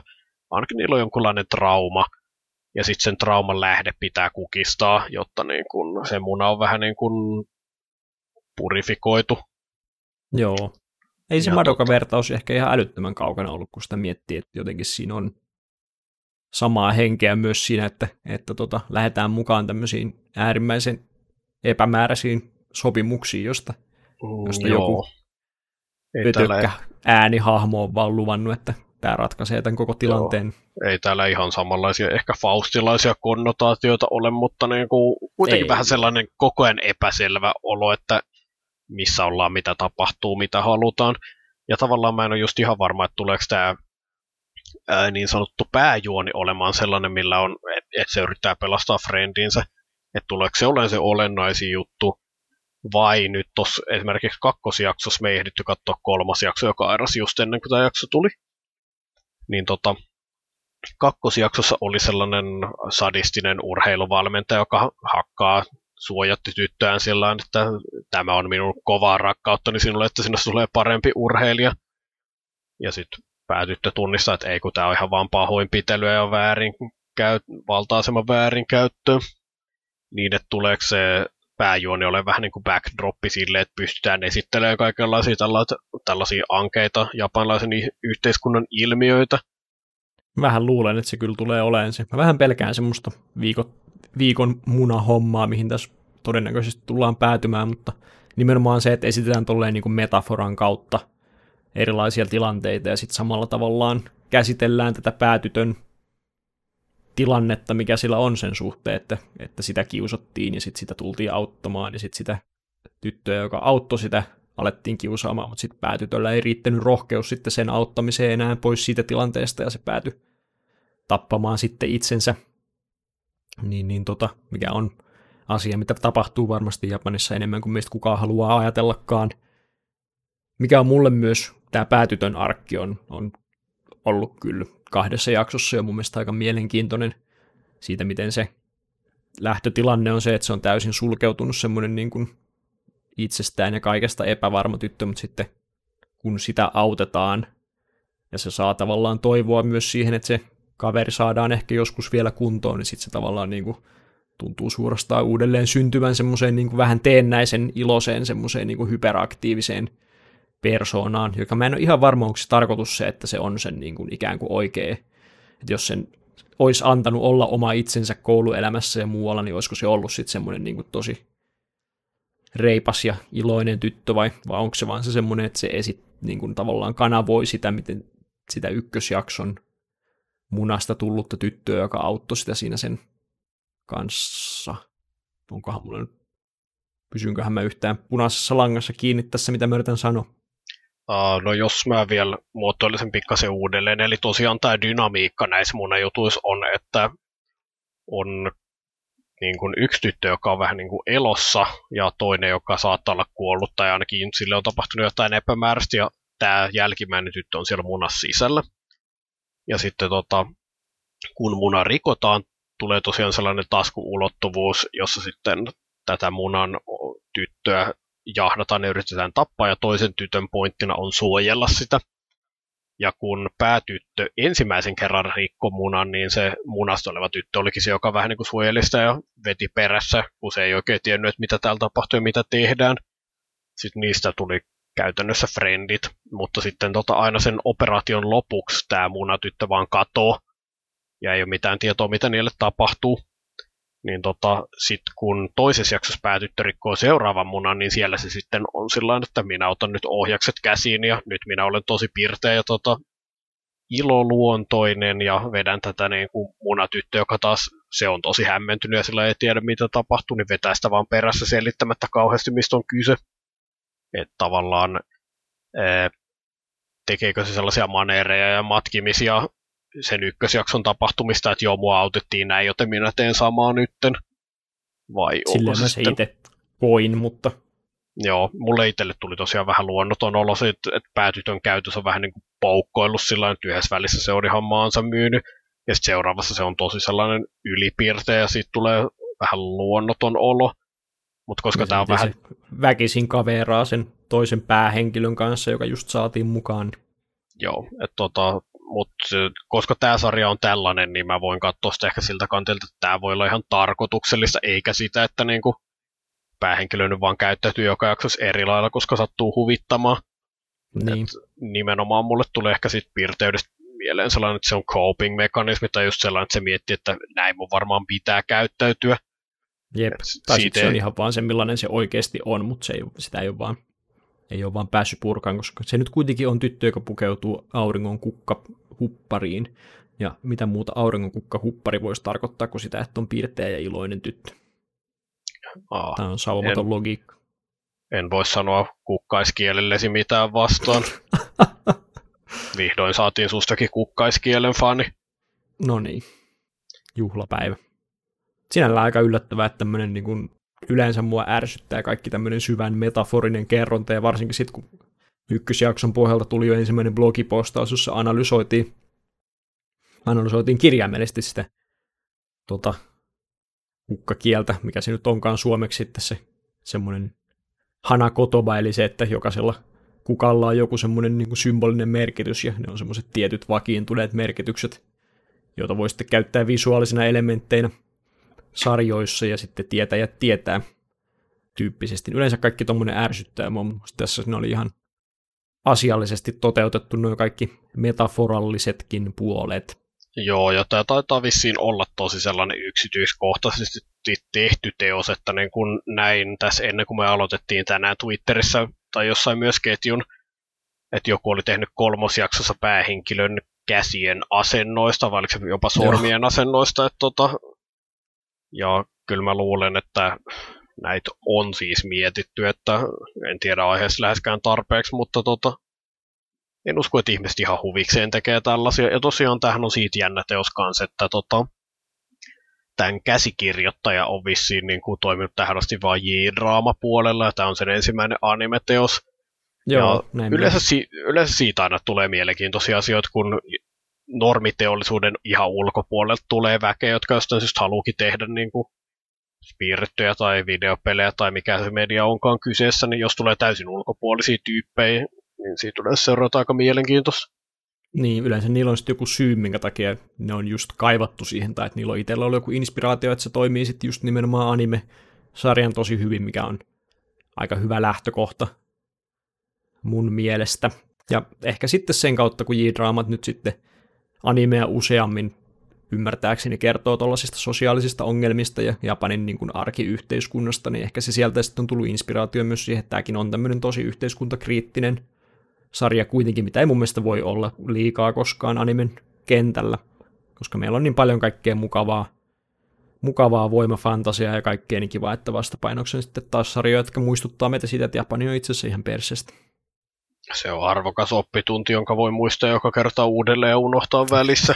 ja järkyttyä aina, kun kuulee, miten kamalaa siellä on. Jep, joka kerta uudestaan. Aikookohan Korin puhua siitä asiasta ollenkaan sen luennolle, joka sillä on silloin heti mun jälkeen, kun se puhuu siitä Japan Sinksistä. Päästäänkö hän taas mutkan kautta kuulemaan siitä, kuinka Japanin yhteiskunta on itse asiassa taas persestä? No jos ei päästä luennolla, niin sitten se pitää vaan tilata jälkikäteen. Se on totta. Joo. Mutta joo, Wonder Egg on myös silleen, sen lisäksi, että se on tosi yksityiskohtainen noissa, niin se on vaan niin kuin tosi massiivisen hyvin tehty ja niin kuin kauniin näköinen sarja katsoa. Ja se on todennäköisesti se syy, minkä takia moni on sen alun perin poiminutkin ja myös minä, että sen takia oli, oli kyllä kiva, että se oli myös sisällön puolesta semmoinen sarja, joka vetos. Kyllä mä ehkä pikkusen kaipaisin enemmän semmoista niin kuin hahmodynamiikan makua, mutta nyt kun on saatu useampi hahmo mukaan, niin ehkä sitäkin nyt tullaan näkemään, mutta katsoisin kyllä pelkästään visuaalienkin takia, jos Joo, ja sisältö olisi mimmosta. kolmosjaksossahan on nähnyt sen verran previkkakuvia ja screenshotteja, että siellä tulee uusi tyttö taas, niin tota, yksi niistä, joka näkyy siellä openingissa, niin tota, Joo, se näytti siltä, että se varmaan tulee olemaan mun suosikki ja sä varmaan vihaat Niin. sitä. niin, näytti siltä, että se tulee olemaan sun suosikki ja Tursan suosikki, ja mä en sano mitään vielä. Kyllä sä voit sen tuomita etukäteen, jos siltä tuntuu. Se näytti söpöltä. Jos se kiukuttelee tyhmiä, niin sit voin dropata. Näin mä ymmärsin jonkun, Mutta oikeastaan jonkun tämä on, sanoista jo. tää on ihan mielenkiintoinen kanssa, että tämä on esittänyt, tuli tuosta tyhmästä kiukuttelusta mieleen, että tämä on kyllä onnistunut kans esittämään hahmot sillä just sen verran syvästi viallisina, että siinä ei tule pelkkä sellainen must protect olo, vaan kans vähän sellainen, että oh no, älä oo tollanen. Et tota, uh, mutta ehkä just sellaisella tavalla tarkoitan viallisia henkilöitä, että siitä tulee pikkasen epämukava olo, mikä on sellainen sopivasti jännä piste sen välillä, Joo. että pystyy kyllä tsemppaamaan hahmoa, mutta olemaan sillä että niinku, nyt ei liikuta enää täydellä mukavuusalueella, niin just Mikä noin on tota, hyvää mun mielestä tämmöiseen subject matteriin, niin kuin suomeksi sanotaan. Joo, kyllä se sinne sopii. Et nimenomaan just sellaiset että päätyttö on kaapissa, mistä kukaan ei näe sitä, ja ne on punonut friendin kanssa juonen, että videoikku, sitä, videoikku se kiusaus tapahtuu. Ja kiusaajat ei tiedä, että se on siellä, niin sillä ei tavallaan ole oikein mitään riskejä siinä, mutta se ei siltikään niin kuin saa sitä tehtyä. Jep. Kauhean nihkeä. Noi koulukiusaushommat on vaan niin jotenkin raskaita kyllä aina. Joo, sitähän ne Mutta arvokkaita sarjoja, jotka niistä avoimesti Joo. puhuu kuitenkin. Joo, ja kyllä nimenomaan Wonder Egg Prioritys tulee selkeästi se olo, että tällä sarjalla on jotain asiaa ja sanottavaa, ja mä en vaan vielä ole ihan varma, mitä se tulee olemaan, että tuleeko se olemaan viikon sosiaalinen ongelma, vai onko siellä sitten sellainen isompi narratiivi. Kyllä mä oletan, että näissä mun, jo, mun ajatus on jotain epämääräistä menossa, mutta niin kuin, en tiedä vielä yhtään mitä. Mulla on vähän semmoinen tunne, että välttämättä sitä kuollutta frendiä ei todellisuudessa herätetä eloon kuitenkaan, vaan että sekin on semmoinen enemmän niin kuin opetellaan pääsemään yli tästä asiasta, kun että se kirjaimellisesti Mm. heräisi henkiin. No se kävisi ainakin aika monella tasolla järkeä. Jep. Tähän muuta. Sinänsä mä oon vähän jopa yllättynyt, että tällä sarjalla ei ole sellainen, öö, tai siis tavallaan asiat on maanläheisiä, mutta silti ajattelisin, että olisi räiskyvämpi visuaalinen tyyli noissa, no mä kutsun niitä nyt taas kuulottuvuuksiksi, koska se on ihan hyvä termi kuvaamaan, niin tota, Hmm.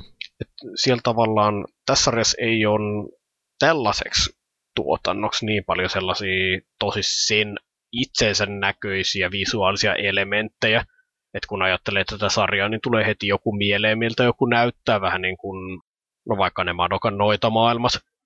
Jep. Täällä on se kouluympäristö on ihan suhteellisen sellainen normaalin näköistä. Et tota, Joo, ja designit on to- toki silleen, että kyllä ainakin päätytön design on mun mielestä tosi silleen niin kuin oman näköisensä. Että silleen, No, heti no, se on tunnistaa, totta. mistä sarjasta on kyse.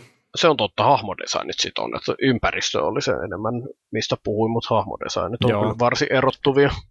Et siinä kohtaa, kun kakkosjaksossa oli tämä tää liikuntaope vai mikä nyt valmentaja onkaan, ja sitten se muuttui semmoiseksi möröksi, niin kyllä mä olin vaan silleen, että hohojaa nyt taas, että jotenkin noi tommoset anime-möröt on niin turvallinen ja tuttu asia, mikä on nähty niin moneen kertaan, että, että olin vähän pettynyt, koska se, miten Joo. esimerkiksi siinä oli niitä Sino Eveleitä, niin niissä ei silleen designissa välttämättä ole mitään, mutta jotenkin se tapa, miten eksentrisesti ne liikkuu ja hyppelee silleen semmoisena niin kuin epä, epämiellyttävänä massana, niin se oli mun mielestä mielenkiintoisesti toteutettu, mutta sitten se pahuksen mörkö. Joo, äh, ne ei ole välttämättä sen sarjan vahvin osuus. Et melkein olisin tykännyt enemmän, että nimenomaan nämä, jos se trauma on joku ihminen, niin se pysyisi ihmisenä, että se vähän niin kuin, no just tuossa tapauksessa, kun oli sellainen ikävä vanha täti tracksuitissa, niin nimenomaan se näytti sellaiselta valmentajalta, niin mun mielestä sehän pitäisi tavallaan konseptitasollakin paremmin kasassa se, että nyt puhutaan tällaista power harassmenttia vastaan, kun se vihollinen näyttää just siltä taholta, joka tekee sitä power harassmenttia, eikä anime-hirviöltä. Niin, tällaista on elämä post-Persona 5 maailmassa. Senkö Tosin syytä siinä se oli kyllä aika paljon, siinä se oli kyllä aika paljon elegantimmin toteutettu, kun niissä oli kuitenkin sitten taas jotain designeissa jotain, mikä edustaa sitä, että mikä Joo, niitten se juttu on, mutta jotenkin mulla vaan tuli mieleen. Sen verran mä haluan vielä tuosta tuotannosta puhua, että tosi mielenkiintoista, miten toi ohjaustyyli muistuttaa monin paljon tuosta Kyoanin, varsinkin nimenomaan Yamadan tyylistä.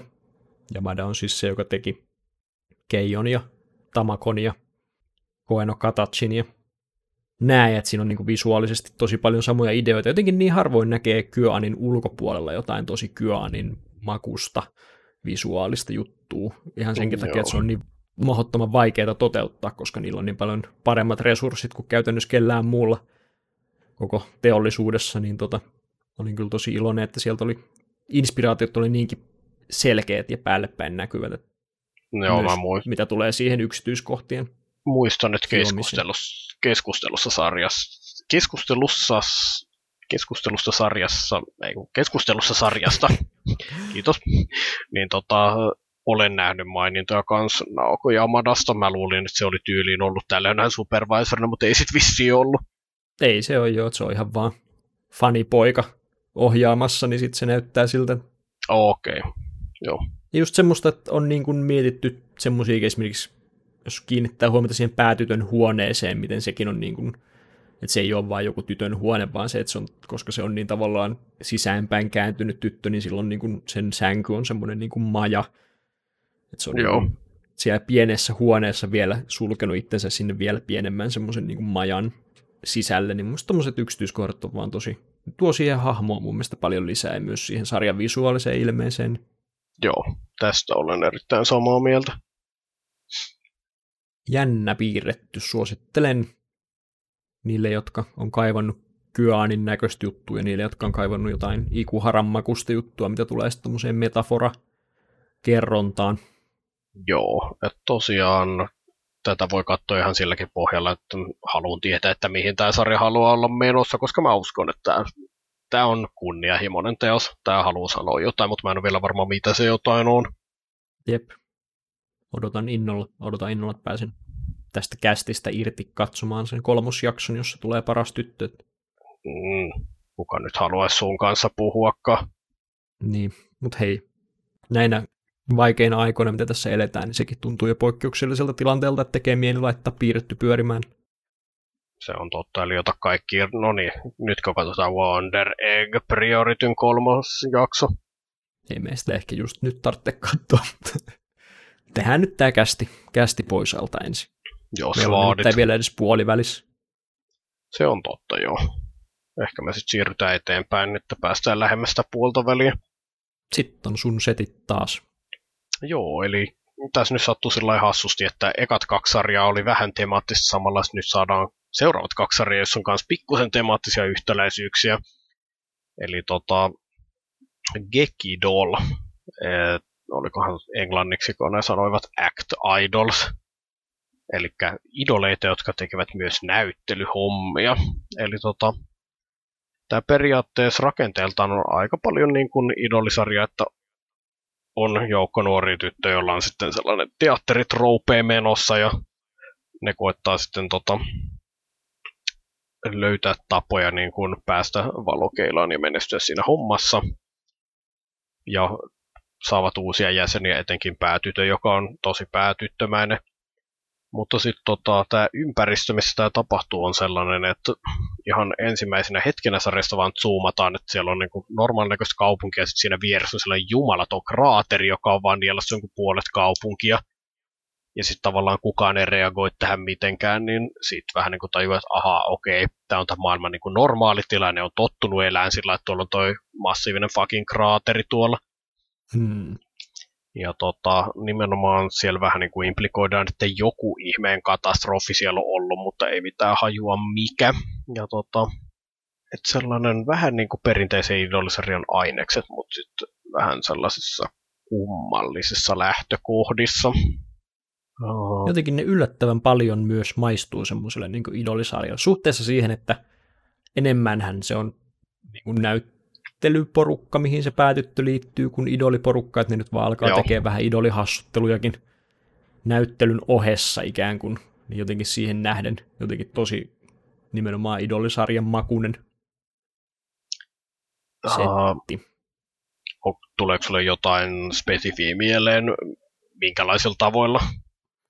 Ehkä se jotenkin on siinä se ryhmän dynamiikassa, mikä niillä on, tai jotenkin siinä, jotenkin mä näen sen tosi vahvana lähtökohtana sen tommosen niin kuin, että päätyttö näkee lavalla jonkun Aa, joo. tosi ammattilaisen ja sitten inspiroituu ja haluaa itsekin tehdä sitä, niin yleensähän tämä on nimenomaan niin kuin idolisarjan lähtökohta, mutta sitten tota, tällä kertaa se onkin tota teatteri, teatterijuttua, mutta tota, se on mun mielestä tosi, itse asiassa tässä sarjassa tosi hyvin tehty se jotenkin, miten se, miten se dram- dramaattinen kaari on saatu siitä, että päätyttö on inspiroitunut tästä tytöstä, joka on, jolla on niin sitten tällä, tällä tytöllä on hankala suhde tähän, tähän tota, harrastelijaryhmään, mihin se tyttö liittyy, niin tota, musta se jotenkin tosi hyvä. Joo, ja täällä on jänniä hahmosuhteita, ja tota, jännä on ihan hyvä sana kuvaamaan siinäkin mielessä, että mulla on vähän koko ajan tämän sarjan kanssa sellainen olo, että joku on vähän pielessä. Ei siis sellaisella tavalla, että sarja olisi huono, vaan nimenomaan, että tota, päätytöllä on sellaista tosi jäykkää ja luonnotonta kommunikaatiota, jossa se ei välttämättä tunnu aina ihan rekisteröidä, mitä se toinen edes sanoo. Sitten muut käskee sitä suoraan päin naamaa, että älä kutsu mua sukunimellä, kukaan ei kutsu mua sukunimellä, kutsu mua etunimellä, sitten se vaan vähän niin kuin ei rekisteröi tätä ja kutsu niitä edelleen sukunimillä. Ja tota, silloin sellainen erikoiskyky, että se pystyy imitoimaan ihmisiä täydellisesti, mutta sitten jos sen pitäisi vähän niin kuin sanoa jotain omaa, niin sitten se tota, tässä näytelmäkontekstissa, siis se, jos se kuulee vuorosanat jonkun lausumana, se voi imitoida niitä täydellisesti, mutta jos sen pitäisi sanoa jotain, mitä se ei ole kuullut, niin sitten se ei saa oikein mitään ulos. Ja tota, se koko päätyttö tavallaan, kun siinä on sellaista, just sellaista päätyttöenergiaa, että se on sellainen hassu ja puhdas sydäminen ja tykkää tosi paljon tästä ja sitten sillä on samaan aikaan jotain tosi sellaista epänormaalia. Se myös puhuu pehmoleluilleen kotona vähän sellaisen sävyyn, että tota, ja yksi niistä pehmoleluista jopa vastaa silleen, ja musta tuntuu, että se on sen tytön niitä päässään kuvittelemaan, että koko ajan se olo, että tässä tytössä on jotain kyllä vialla, mutta mitä? Tuskin nyt ihan gakkoa kurassit tulilla, mutta tuskin. Ihan sitä joo, mutta niin kuin, nimenomaan se, että silloin jotain menossa, mä varmaan asiasta.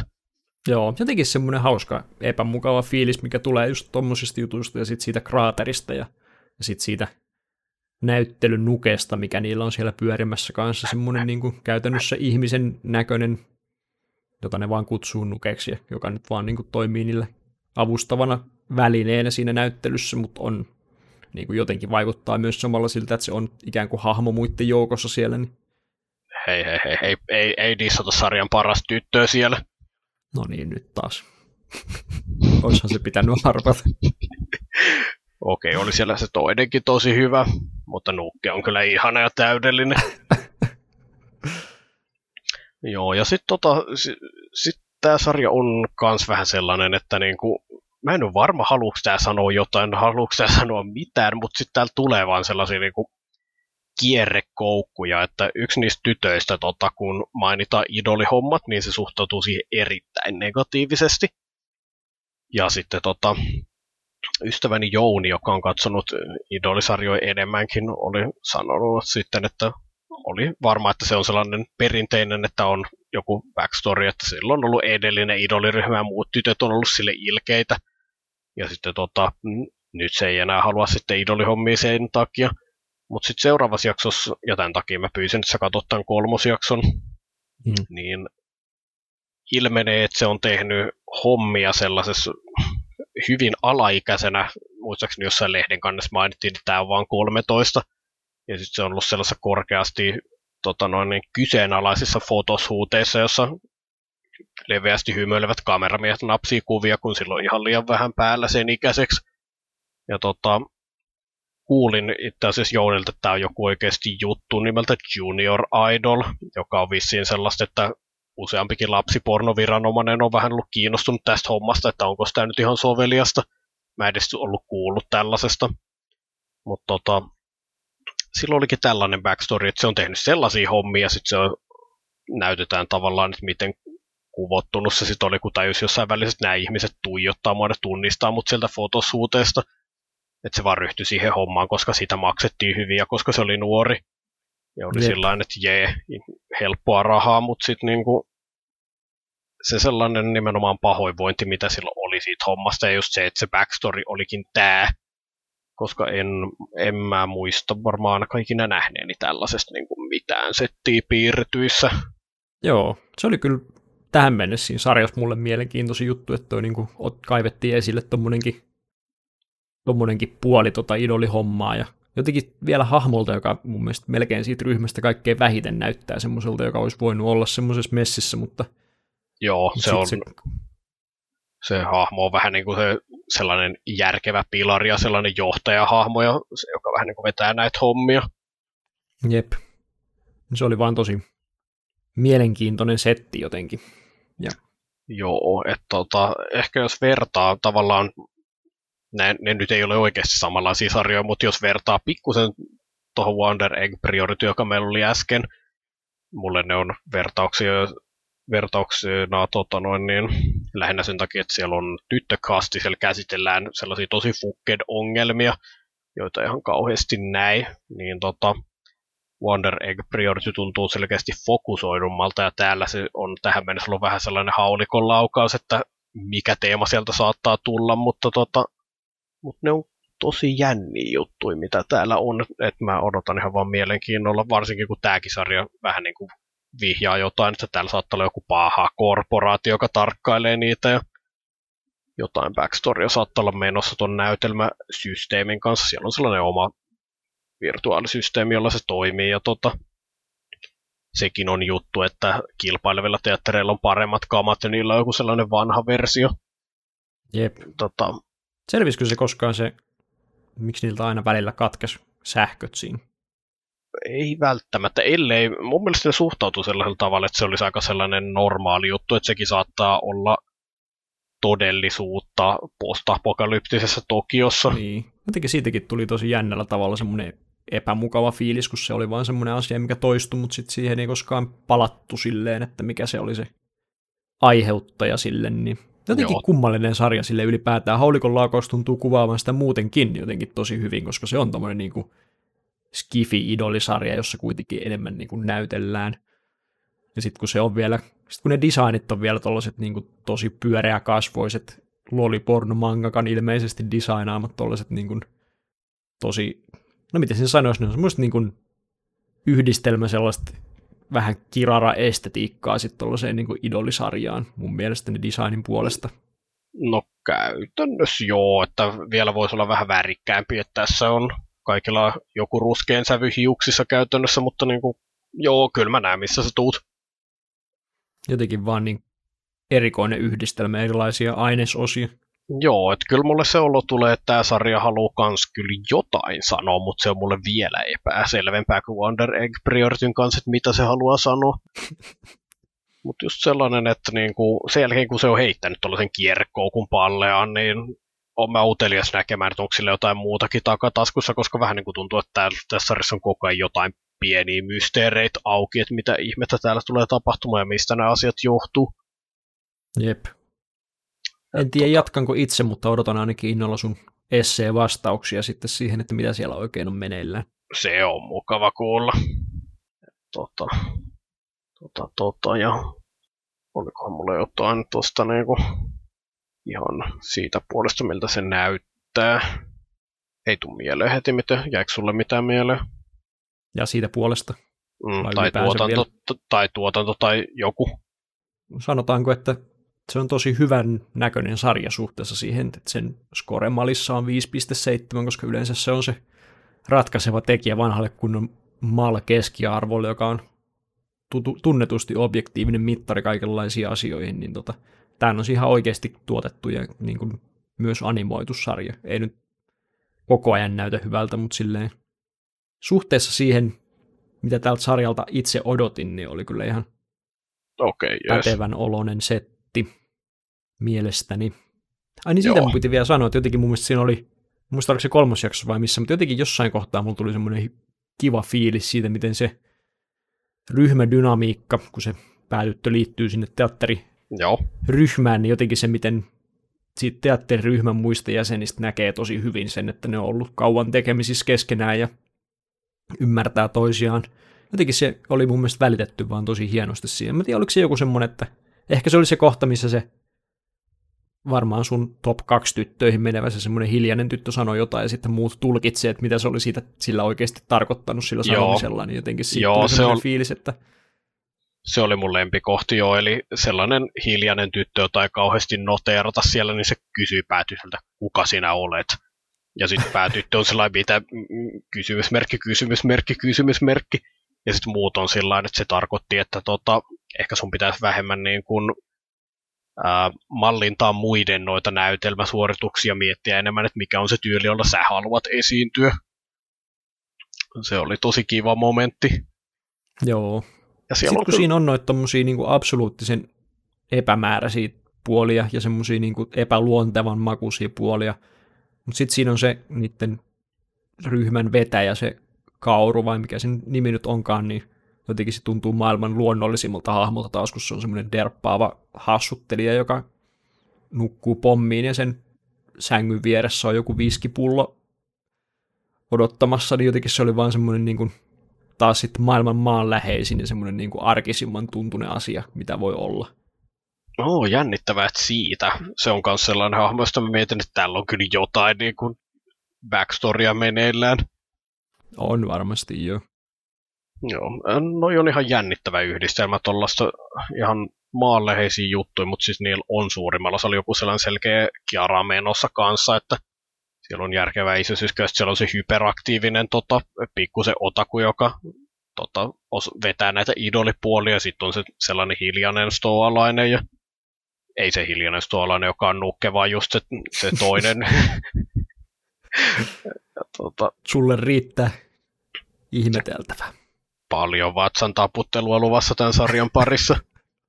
Joo, mutta siis siellä on kivat dynamiikat, mit, tavallaan ja, ja, ja kun noita näkee olevan enemmän tekemisissä, niin nämä luultavasti siitä vielä paranee. Et nyt se on ollut sellaista, että tota, hetki kesti edes tunnistaa ne hahmot, mutta niin kun, sit kun sen teki, niin sitten on alkanut olla tosi mukavaa sen kanssa nimenomaan, että ne tuntuu olevan tosi luonnollisesti keskenään. Hyvät setit. Joo. Kyllä, minä nautin tosiaan. Että niinku, tämä oli tällainen sarja, että mä mietin vähän aikaa, että haluaisin mä sisällyttää tämän vai en, mutta tämä oli mun mielestä ihan vaan mielenkiintoinen sarja monenlaisilla tavoilla. Jep, koska se on niin epämääräinen. Joo. Mutta se tuntuu epämääräiseltä semmoisella tavalla, että ainakin tekijät tietää itse, mitä ne tekee. Joo.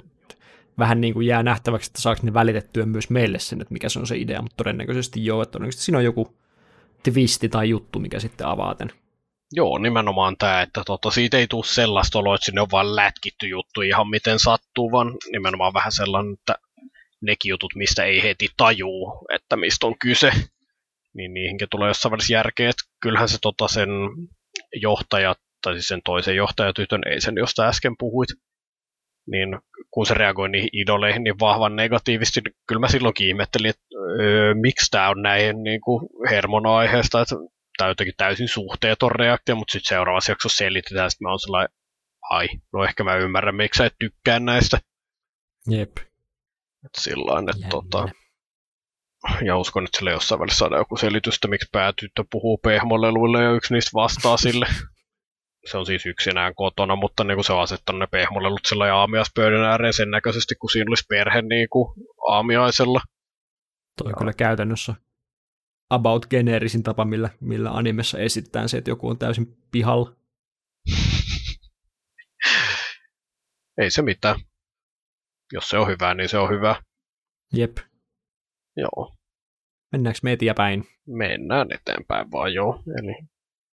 Eli seuraavana meillä on sitten toi mun viimeinen valinta, eli Horimia, joka onkin sitten mun pitkäaikainen suosikki tuolta sarjakuvien puolelta, ja olen super hyper iloinen, että saatiin siitä nyt anime-versioikin pihalle, koska jotenkin se on niin sen makunen sarja, että mä melkein odotin, että siitä tulisi draama.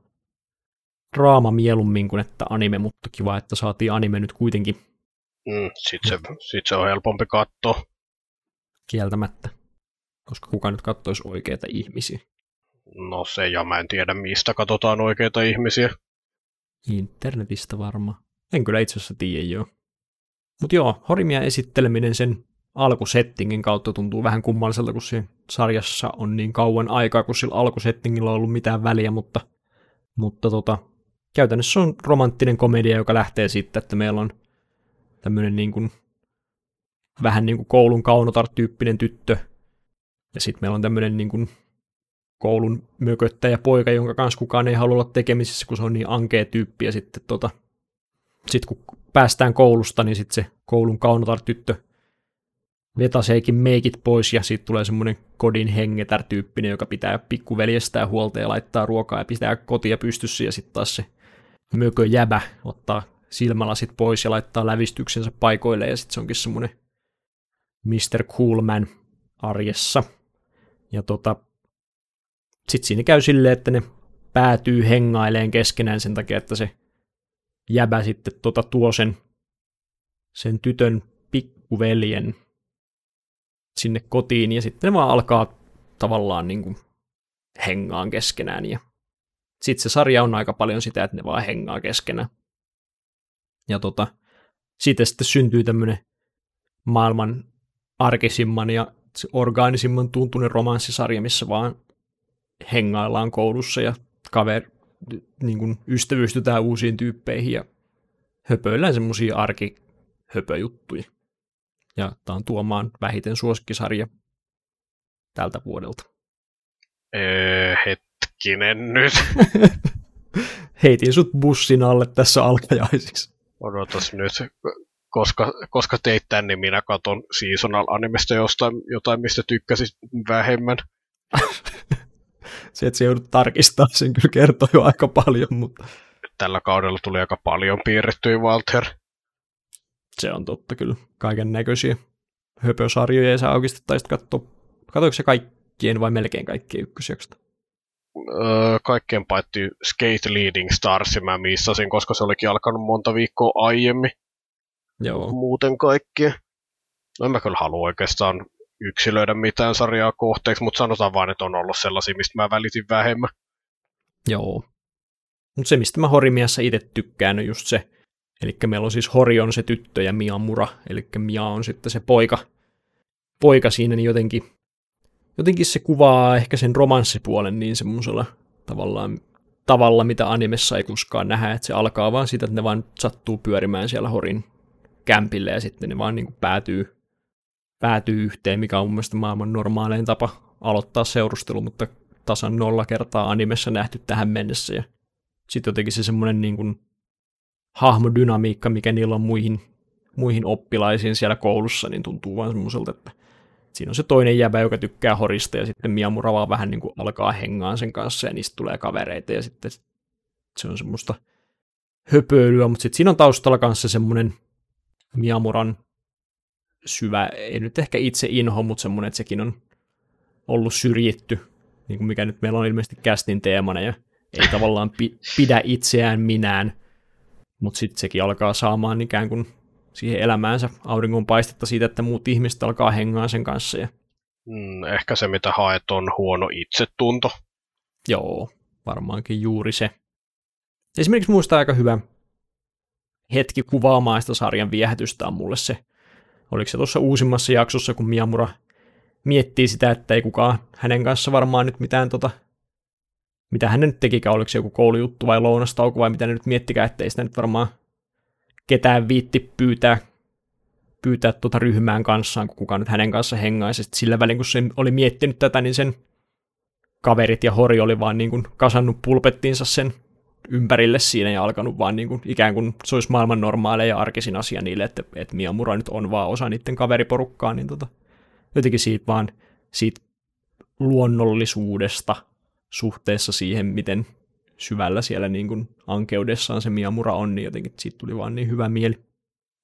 Joo, tämä oli mukava skene, olen ihan samaa mieltä, että, ja nimenomaan se, että se tehtiin just sillä että käytännössä fokus oli siinä, että Miyamura miettii omia ja siinä taustalla vaan näkyy, kun ne muut kantaa siihen pulpetit ja pystyttää ne ja se edes huomaa asiaa, niin tota, nimenomaan se, että asiaan ei kiinnitetty mitään erityistä huomiota, oli se sellainen mukavin osio siinä. Joo, kerropa nyt tuntemuksia sitten, mulla on täällä jo nyrkit pystyssä. Mm, nyt saadaan se nyrkkitappelu, jota luvattiin, mutta joo, tota niin, niin kun tavallaan mulla oli tästä sarjasta vähän huono ennakkofiilis alkuun, mutta sitten mä ajattelin, että no tää on varmaan minä vaan olemassa ennakkoluuloni jostain asiasta, ja olin sillä että no niin Walter, mainosta tätä mulle, että kyllä tästä tulee mun lempariseri sit kun mä tämän katon. Sitten siitä ei tullutkaan. Mut tota niin... Petetty. Joo, eli tota niin, niin tavallaan tykkään kyllä tästä nimenomaan asetelmasta. Kaikki mitä sä sanoit tuossa äsken tästä sarjasta on sellaista, mistä mä voin olla samaa mieltä käytännössä, että nimenomaan arkinen hengaus on tosi hyvä.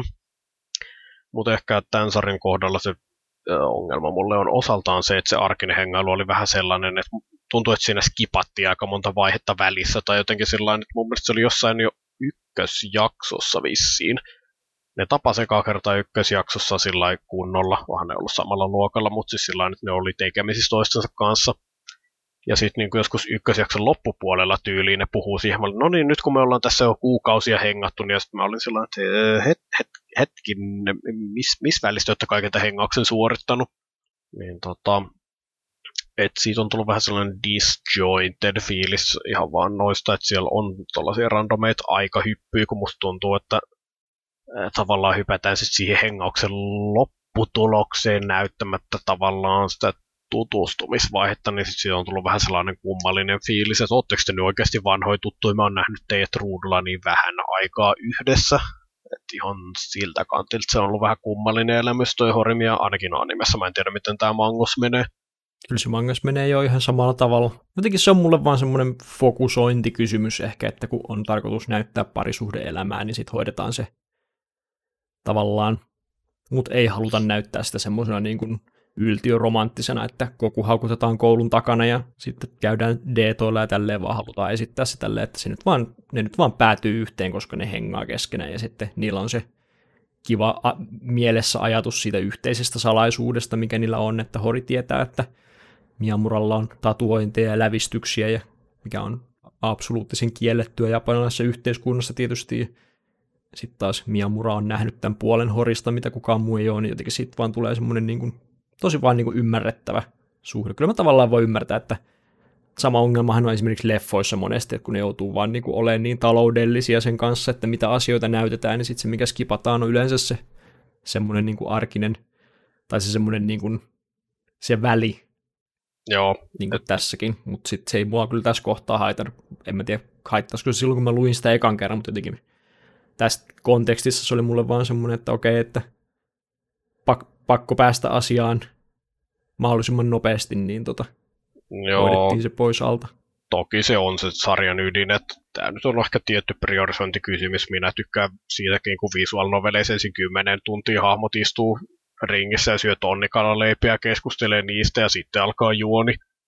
Et tulee se olo, että näihin on ehtinyt tutustua ja kiintyä, niin tota, meillähän oli silloin, kun puhuttiin Tonikavasta, niin vähän samanlainen juttu, että se hyppäsi tavallaan niin nopeasti sellaiseen vaiheeseen, missä mulla oli se olo, että jos mä olisin tutustunut näihin hahmoihin pidempään ja ehtinyt kiintyä niihin, niin tämä olisi best shit ever. Niin joo, siellä oli ihan vähän niin kuin samalla tavalla. Siellä nyt ei edes esitetty, että ne olisi ollut tekemisissä keskenään siinä välissä, mutta... Joo, mutta tavallaan vähän sama asia siinä se... takana mulle se kiintyminen tulee joka tapauksessa vasta sitten niin kuin myöhemmin, kun niitä nähdään eri tilanteissa. Sitten tavallaan halutaan vaan se, periaatteessahan molemmat sarjat olisi melkein voinut aloittaa siitä pisteestä, mihin, mistä ne aloittaa tyyliin niin kuin jakson neljä, ja se ei olisi ihan hirveästi muuttanut mitään, koska molemmissa näissä on se sama ongelma siitä, että alkuasetelma ei oikeastaan liity mitenkään siihen, mistä se sarja oikeasti kertoo, mutta mm. ja Miyamuralla ei esimerkiksi niitä se on ykkösjaksossa on semmoinen dramaattinen huuliketjusysteemi, jota ei ymmärtääkseni nähdä koko sarjassa enää kertaakaan sen jälkeen. Tietysti tatuointijutuista tulee sitten vitsiä siinä kohtaa, kun on liikuntatunteja ja uimatunteja ja sitten ei voi mennä niihin. Ne, ne ei sillä tavalla katoa samalla tavalla kuin se ketju katoaa. Joo, joo se tota niin, niin. Ah, mitähän muuta. Niin tosiaan, no siis ihan pääparin dynamiikasta mä en nauti sen, mä voin sanoa, että kun siellä on vähän sellaista, että Hori hakkaa menemään, koska sitä nolostutta, ja sitten Miamura ei välttämättä ole edes tehnyt mitään tyhmää, vaan se on sanonut jotain oikeasti kivaa. Ja sitten Hori on sillä että no minua nolostutta, joten vedän sua lättyyn. Ja se on vaan musta ihan top huonoa niin kuin paridynamiikkaa, joka, jolle ei ole mitään asiaa niin kuin enää nykypäivän maailmaan. Se voi jäädä sinne jonnekin 2000-luvun puoleen väliin. Oliko tämä 2004 vai 2007, milloin tämä alkuperäisteos on alkanut? oh no, sitten kaikki käykin kulttuurisesti jälkeen. Tähän on silleen jännä, koska tämä oli nettisarjakuva alun perin niin semmoinen tosi indie, indie-sarjakuva, ja tämä versio, mikä tämä on tämä Horimia tästä, on sitten tämmöinen niin kuin sliipattu niin kuin kustantajan palkkaaman taiteilijan tekemä hieno, hienosteltu versio, mutta se ydin siellä, mikä on se tavallaan niin kuin, mikä siinä India-puolessa on ollut se semmoinen niin irtautuminen tuollaisista kerronnallisista konventioista ja hahmotyypityksistä ja tämmöisistä näkyy siinä kuitenkin lopputuotoksessakin kuitenkin tosi hienosti mun mielestä. Mutta joo, toi on vähän tommonen juttu, että kun mun mielestä se on tosi hauska dynamiikka, niin tota, se vähän Joo. Luulen, että se vaikuttaa meidän näkemyksissä tästä sarjasta jonkun verran. Joo, tässä nyt ollaan, mutta se vaan, mm, no, niin. Ja sitten tavallaan toi ihan sarjan yleinen sellainen, että komedia, väkivaltaa. Mä vaan en ennakko odottanut tältä sarjalta oikein, että en saanut koskaan sitä vaikutelmaa, että olisi romcom, vaan oli just, just saanut enemmän sen vaikutelman, että tämä on sellaista kivaa ja maanläheistä ja empaattista ja sellaista niin kuin, jollain tasolla realistista, ja sitten siellä on tota mättimistä, mikä on sellaista, että jotenkin tämä tuntuu niin sellaiselta sarjalta, että sen pitäisi käsitellä se sellaisella tavalla, että tämä ei ole sopivaa käytöstä, mutta sitten se onkin vaan se sellainen komedian normi siellä, että Miyamura saattaa vetää tai jäbää lättyä, vaikka ei yhtään tarvisi, on sellaisia ärsytit mua, se, se ei sovi siihen, mitä odotin tältä sarjalta, mutta voi tietysti olla, että odotin tältä sarjalta ihan vääriä asioita. Niin, no on tommosia miten kukakin reagoi tämmöisiin juttuihin. Mä en itse jos olisit kysynyt multa, että onko siinä tämmöistä, että onko hori kiukutteleva hakkaa, niin mä en olisi muistanut koko asiaa ollenkaan, koska se on mulle tavallaan niin epärelevantti puoli siinä sarjassa, mutta se on vaan, että miten, mihin kukakin kiinnittää huomionsa. Mm, yes. Mä en tiedä, onko se semmoinen, mikä, mikä vähenee loppua kohden vai ei. Mulla ei mitään muistikuvaa, miten tämä homma. Mä oon sen kahteen kertaan lukenut sen mangan siinä sitten, kun sitä on, mutta mulla ei silti tule mieleen, että miten tämä no, kuulin, homma etenee. Kuulin luotettavalta lähteeltä, että tota, ilmeisesti useimmat muut hahmot niin kuin, muuttuu kivemmiksi siinä sarjan edetessä, mutta Horri muuttuu pikemminkin kamalammaksi. Ei kamalammaksi, mutta sille tulee semmoisia kaikkia mahottomia puolia, mutta sekin on se ero, että Niitä jos ei ollut koskaan jutellut tuttava piirissä kanssa, niin siellä saattaa olla joitain ihmisiä, joiden mielestä mahdottomat puolet tytöissä on aika hauskoja mutta ne on väärällä tavalla mahdottomia puolia. Okei, okay, niin. joo. Uh, joo, yritän olla sanomatta tavallaan liikaa, että niinku... Kyllä se mun privaviesteistä löytyy. Mä voin resitoida sieltä.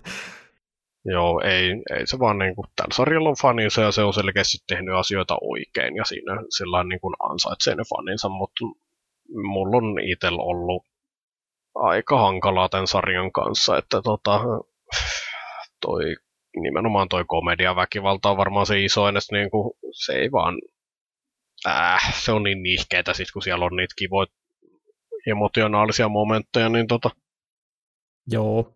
Siis sitä on siellä sijassa, mutta niinku, just se, että ehkä mä nyt ostan toivon noihin sivuhahmoromansseihin ja tosiaan siellä on ainakin yksi topsöpötyttö ja tota noin niin Siis ne jä... villityttö. Joo. Niin tota, Tietysti.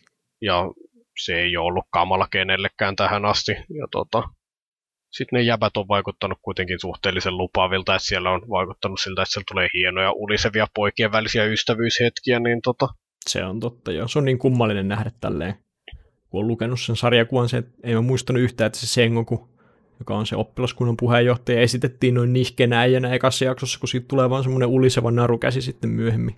No periaatteessahan se jo tehtiin selväksi, että se on ollut sellainen, että niinku, niin, kyllä mun sympatiat palasi sen puolelle tosi nopeasti sen jälkeen, kun nähtiin, miten Hori on kohdellusta niiden lapsuudessa.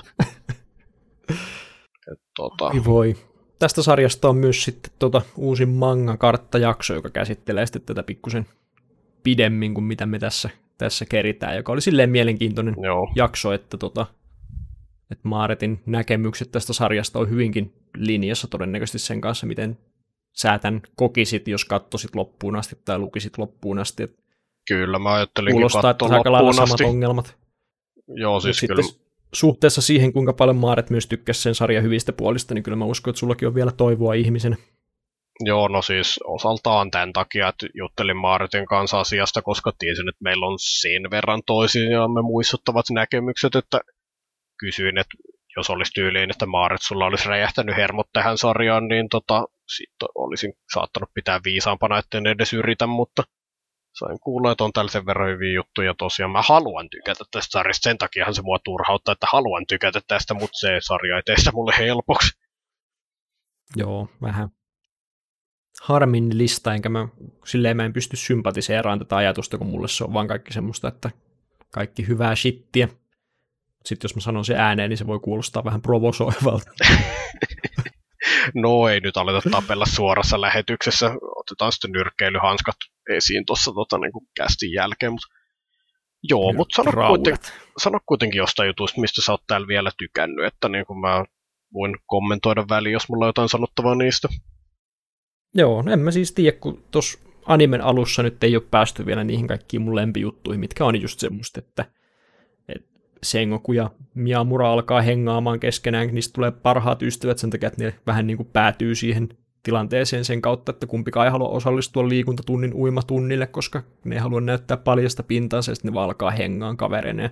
Tuollaiset niin orgaaniset jutut, mitä animessa on kuitenkin ja mangassa on totuttu semmoiseen niin kuin editoriaaliseen kosketukseen kaikissa, miten hahmosuhteet tehdään mahdollisimman dramaattisesti ja hienosti, ja kun tämä perustuu India-sarjakuvaan, missä asiat on vaan, niin kuin, vaan niin kuin ollut jotenkin vaan, ja sitten siinä on ollut vähän semmoinen käppäfiilis koko ajan, niin sitten sit jää vähän semmoinen niin kuin, tietyissä jutuissa orgaanisempi fiilis mun makuun, ja jos yhtään mun makua tuntee, niin kaikki tuollaiset maanläheiset, realistiset, orgaanisen tuntuiset tutut on vaan mun jam isosti. Joo, ja kyllä niin kun taas mitä kuvailet tämän asian näin, niin se kuulostaa tosi hyvältä. Ja tämä on mun mielestä ehdottomasti niin kun lähtöformaattina nettisarjisten vahvuus, kun niissä on saanut vähän niin kuin tehdä just mitä vaan, eikä ole tarvinnut sovittaa se editoriaalin läpi, että tämä myy ja tämä ei myy, koska tähän ihmiset on tottunut. Niin siellä Jep. on paljon enemmän nimenomaan vapauksia kuvata, varsinkin ihmisten niin kun, suhteita ja kanssakäymistä. Et no ainakin niin. mangana se käyttää aika paljon aikaa just semmoiseen arkiseen niin kuin jutusteluun, Joo. mikä on vaan niin kuin top hyvää sisältöä aina, kun sarjoilla on aikaa semmoista tehdä. Et Joo, no käy... mahtuu animeenkin. Käytännössä vähän niin kuin se sama, mitä sanottiin tämän osion alussa, että mäkin tykkään, kun on aikaa tehdä sitä, että nyt tuntuu, että siinä on vähän niin kuin skippivaiheita, mutta just se, että jos, jos siihen saisi vähän enemmän sellaista etenemisen tuntua, niin tota, todennäköisesti mä olisin erittäin paljon on board tämän kanssa. Katsotaan kuinka käy. Joo. Sovituksesta on tykännyt tähän mennessä. Se on toi ohjaaja, joka on teki Shinsekai Jorin. Olikohan se Ishihama nimeltä? Joo, muistaakseni on, niin tota, se teki sen ja sitten sitä pidettiin kovana jäbänä ja sitten teki Persona 5 anime ja kaikki oli silleen, okei, okay, ehkä se ei osaakaan mitään. Ja nyt me voidaan Horimian puolelta aloittaa sillä, että okei, okay, ehkä se osaa sittenkin taas jotain. Ja tosi kivan näköinen sarja, että se mun mielestä, se mangan, mangan tyyli on mun mielestä aika semmoinen niin kuin sohjoisan makuinen ehkä, ja yleensä sohjosarjat on aina ollut ne, jotka saa lyhyimmän korren sitten anime-versioina, niin mun mielestä on kiva, että on tosi hyvän näköinen sarja. Joo, tämä siis oli kuitenkin vai shonen? No se on käytännössä Neo sarja, että se tulee siinä samassa lehdessä, missä tulee noita tommosia Neoshonen juttuja G-Fantasyssä. Okei, okay, joo, joo. Rositin ja Pandora Heartsien ja Hanakokunien kanssa samassa, eli käytännössä tyttöjen sarja sitten kuitenkin. Joo, kattelin yhdessä välissä G-Fantasyn tota noin, niin, tota, sarjalistaa ja se oli aika lailla kyllä Neo Shonenin käsikirjalta näytti. Se on kyllä mielenkiintoinen. Kun mä katson tätä listaa, niin täällä on niin kuitenkin samassa lehdessä myös Higurassia ja Mahoka KK no Seetä. Joo, niitä myös. Varmaan aika hyvä lehti. Kyllä, Paitsi sieltä on se Mahoka KK no Rettoo sen osalta. Ei taas heimata Jussi Karja. tai no ehkä, ehkä sitä miestä ei saatu kauheasti, vaikka se heimattaisiin vähän. Mutta joo, niin ja tämän sarjan ehkä yksi isoimmista vahvuuksista on se, että, että on paljon poikia ja on paljon tyttöjä. Se on vaan niin kuin, mä en edes jaksa perustella, minkä takia se on positiivinen juttu, kun se on mun mielestä mun silmissä se on vaan niin semmoinen itseisarvoisen hyvä asia hahmosuhteiden ja kaiken kannalta, että on molempia paljon. Ollaan erittäin samaa mieltä jo, että se on vaan niin sellaista vähän niihkeetä, sit jos on jompaa kumpaa vaan yksi. Ja sitten sellaiset, missä on vaan toistaan vähän oma lokerikkonsa, joka, no... Jep. Olisiko siinä horimia vai? Mm, no siis ihmiskunnasta puolet on enemmän tai vähemmän miehiä, puolet enemmän tai vähemmän naisia, jos ei oteta sen enempää kantaa tähän laajemman sukupuolikirjon niin kuin dynamiikkaan. Niin tota, se on vaan kiva, että on molempia sarjassa, koska se nyt on ihan ylipäätään luonnollisempaa siinä mielessä. Joo. Jotenkin tämän sarjan kirjoitustyyli on myös semmoinen, joka, miten sen sanoisi, että se ei tunnu mitenkään ihan älyttömän suunnatulta kummallekaan, että siinä on söpöjä tyttöjä ja sitten on söpöjä poikia myös, ja sitten tota, kumpi pojat on semmoisella poikamaisella tavalla höpsyjä ja vähän pervoja ja semmoisia niin pojat on, ja sitten taas tytötkään ei ole mitään semmoisia niin mystisiä, ihmeellisiä olentoja, vaan ne on myös semmoisia arkisia ja pönttöjä, mikä on kiva. Mm, yes. Katsotaan. Vielä on aikaa katsoa lisää horimia, jos alkaisin vaikka tykätä siitä enemmän. Teen sulle jonkun semmoisen Tuomas Editin, mistä on poistettu kaikki väkivalta pois, niin sit sinne ei enää... Jos mä poistan koko horin siitä sun versiosta. No, olen valmis testaamaan tätä. Voisi tulla aika mystinen elämys kyllä. Pikkusen ehkä meitsin kyynelien makuinen versio siinä kohtaa, mutta... Ai, ai. Sopivasti sensuroitu. Jep. Mennäänkö me sitten sun fantasiakirjallisuuden pari? Joo, mennään. Eli kun oli ensimmäiset kaksi, jotka käsitteli vähän samanlaisia juttuja, eli nuoria sosiaalivammaisia miehiä, ja sitten seuraavat kaksi käsitteli tyttöjä ja fukkelia, niin nämä viimeiset kaksi ei liity toisiinsa millään tavalla. Eli mun viimeinen pikki sit on Hortensia Saga, joka perustukohan tämä peliin. Mä en ole ihan varma, onko se sitten mobiilipeli vai jollekin ei-kannettavalle laitteelle tehty peli vai mikä, mutta tota, idea on aika yksinkertainen sinänsä, että tota, on kuningaskunta ja sitten kuningaskunnassa on vallanhimoinen herttua, joka haluaa syöstä kuninkaan vallassa ja päästä itse pomoksi. Herttua sitten tekee jotain diilejä monsterien kanssa ja muuttuu itse sellaiseksi kanssa ja tota, järjestää vallankaappausyrityksen, jossa salamurhaa kuninkaan ja suurimmassa on se henkilövartiokaartista. Ja sitten tota, niin, niin, prinsessa, joka oli paikalla, niin pelastuu ja sitten yksi niistä ritareista vie sen sitten tota kauas valtakunnan laitamille syrjäiseen, olikohan se kreivikunta vai mikä, tota noin niin, sellainen vähäisempi arvoisen aatelisen hoiviin. Sillä välin kun tuota pääkaupungissa tämän kaiken kaauksen jäljiltä, niin Herttua ei kaappaa valtaa, sinne taitaa syttyä jonkunlainen sisällissota, jos jotain, niin tota jo. Mutta sitten, koska kuningas on kuollut, niin pikkunen prinssi nostetaan hallitsijaksi, sitten siellä on paha paavi sen takana vetelemässä naruja. Ja valtakunta on hyvin epävakaassa tilassa, mutta sitten prinsessa, tota, jota luullaan kuolleeksi, niin menee tämän vähäisemmän aatelisen taloon sitten ja kasvaa siellä pojan vaatteissa ja valeasussa. Ja sitten tämä tulee ymmärtääkseni sitten edetessään kertomaan siitä, kun ne yrittää sitten saada maan takaisin niin kuin raiteilleen.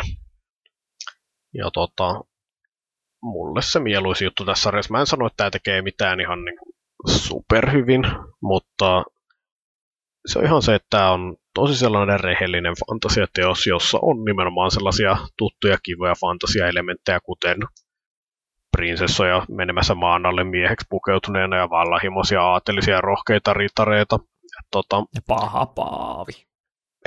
se on enemmän japanilainen juttu kuin, niin kuin tota, tai sanotaan, että kyllä se varmasti on ollut tuolla länsimaisessa fantasiakirjallisuudessakin, mutta ei samassa kapasiteetissa kuin täällä no Japanin kulttuurisfäärissä.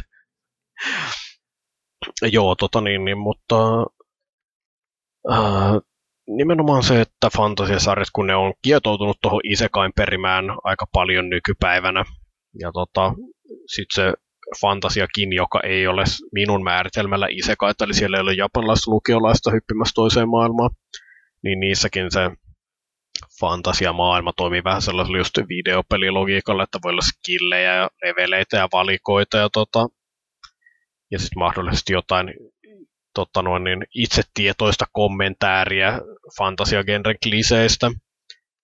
Ja näistä muodostuu sellainen tietynlainen kulttuuriympäristö, joka on sellainen, että siellä on hyviä sarjoja seassa, siellä on sarjoja, jotka ei ole hyviä, mutta niin kun, kun se maaperä on vähän tällainen, niin mä otan tosi mielelläni aina sellaiset klassisemmat fantasiat vastaan. On myös joskus aikaisemminkin pikattu joku sarja mukaan ihan samoilla perusteilla, jotenkin tuli semmoinen ihan mahdollista. Nostalginen fiilis. Todennäköisesti joku mun pikki jostain niin kuin kuusi kautta sitten tai jotain. Epäilemättä, joo. Joo, mulla oli vähän tota semmoinen, sanoisin, että hankala alku tämän kanssa, kun mun mielestä se ykkösjakso alku on ihan aika jäätävä. Mä en tiedä, miten sä siihen suhtaudut, mutta koko se osio ennen kuin päästiin siihen päähenkilöihin oli mun mielestä vaan niin kuin huijakkaa, kun mua suututtaa aina, kun, aina kun fantasia-animet alkaa sillä, että näytetään maailmankartta ja sitten kertoo ja kertoo valtadynamiikoista sillä eri, eri osastojen välillä. Ja sitten mä oon vaan silleen, että oh my god, että antakaa mulle jotain, mistä mä voin välittää täällä ennen kuin aletaan selittää näitä juttuja, mutta sitten kun se pääsi käyntiin, niin sitten mulla olikin ihan mukavat ajat itse asiassa. Että... Jees. Mua ei itse häiritä toi sun kuvailemanlainen alku, että niinku, mä olen ihan fine sen kanssa. Kun sä nautit informaatiosisällöstä. Joo, että kyllä mä tunnistan tuon fiiliksi, joka sulla on, mutta mulla se on enemmän se, että jos sarja alkaa jollain tappelulla, ja sitten näkyy, että ne hahmot on tosi investoituneita ja huuta ja korkeasti tuotetut setit, ja mä oon sellainen vaan, että miksi mä välittäisin, niin kun mä en tiedä ketä te olette ja minkä puolesta tappelette, antakaa mulle syy välittää. Joo, mä en ole informaatiosisällön ystävä itse, kun tavallaan ymmärrän sen jossain niin kuin 12 Kingdomissa, jossa on ehkä ihan asiallista selittää, että ihmiset syntyy puusta, mutta sitten kun tässä se on vaan semmoista, että nämä sotivat näitä vastaan, ja sitten tuolta tulee nämä sotivat, joilla on tämmöiset ajatukset tästä, ja sitten... Mutta eipä sen niin väliä, kun päästiin sitten siihen asiaan, päästiin niistä mörkösistä eroon ja Eikö kartoista eroon. Ja se on just hyvää, niin kaikki on hyvin. Niin.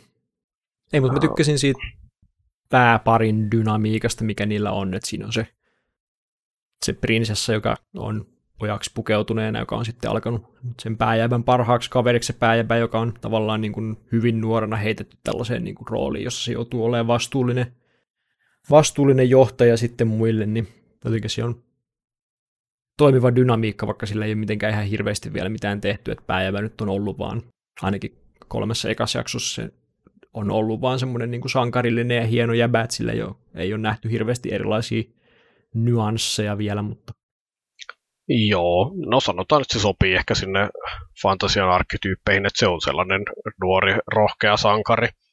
Mutta just toi puoli ehkä, niin kun, että tämä käsittelee mun mielestä ihan hyvin sitä just, että mitä toi tota noin, niin perheen menetys, ne on tosiaan niin kun yksi niistä ritareista, jonka toi tota, paha herttua tappo alussa oli tosiaan tämän pääjävän isä. Ja sitten sen setä, eli tämän tapetun isän veli, niin se oli se, joka niin kuin toisen tota, tämän jäbän luokse tämän prinsessan. Niin tota, ja ennen sitä se oli menettänyt sekä äitinsä että siskonsa, eli silloin vähän nyt yksinäiset paikat siellä.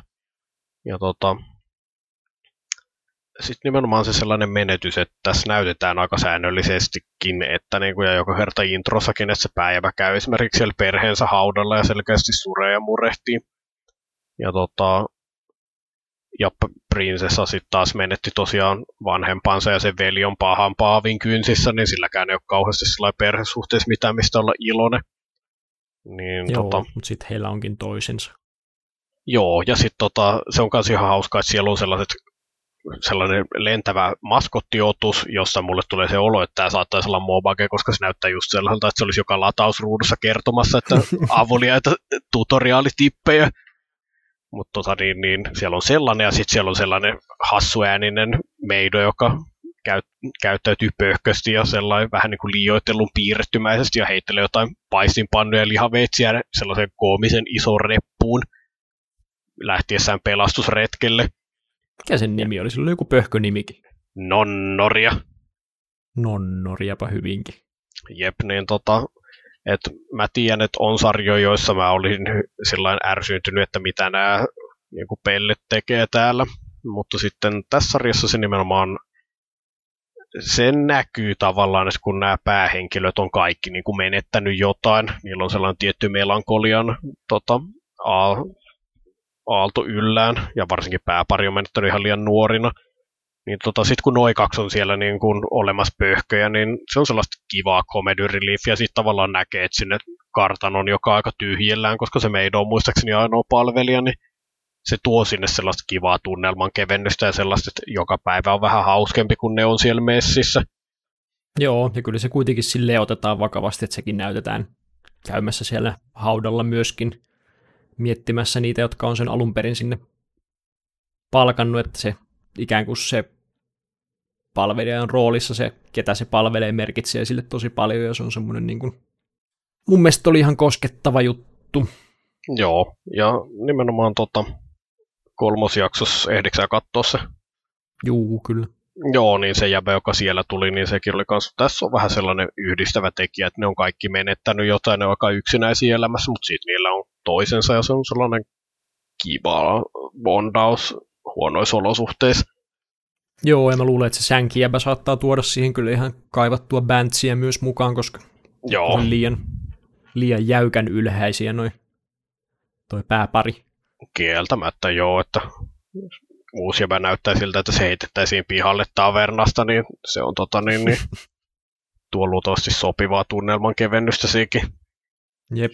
Ja ihan toi tollanen mua ihan kiinnostaa tavallaan, että millä tavalla ne tulee etenemään tässä, että niin kuin, sitä voisi olettaa, että jos pointtina on saada kuningaskunta takaisin, niin varustellaan armeija ja tehdään sotaretkeä, mutta sitten tämä onkin keskittynyt enemmän sellaiseen, että tutustutaan sellaisiin paikallisiin loreen ja sellaisiin legendatarinoihin, että tuolla on mörkö ja tässä on kirottu kylä, jossa, jonka rutto tuhosi ja joka on suljettu siitä asti. Ja tutkitaan Joo, se oli jännä. Tol, tollaisia Jännä piirre, miten siinä, jotenkin mä, siinä kohtaa, kun kakkosjaksossa oli se, oli se lätäkkö, joka, joka loi jotain hirviöitä sun muistoista, tai miten se nyt olikaan mm-hmm. asia, minkä vähiten haluaisit nähdä, vai miten se oli muotoiltu, niin ajattelin, että okei, tämä on tämmöinen niin kuin hassu yhden jakson juttu, mutta sitten toinenkin jakso oli sitä, että siellä käsiteltiin sitten tätä noita, noita tarua, niin ehkä se onkin semmoinen juttu, mitä tuossa sarjassa tehdään, ja sitten mä kyllä tykkään. Joo, että se on nimenomaan siitä hauskaa, että se lähestyy tosi tällaista kautta, että otetaan tosi irrallisen olosia juttuja, jotka liittyy johonkin syvempään loreen, eikä mitenkään siihen tavallaan siihen tilanteeseen, mikä maassa on nyt menossa, ja tutustutaan vähän niin kuin paikallisiin legendoihin, niin se on ihan hauska lähestymistapa. Jep.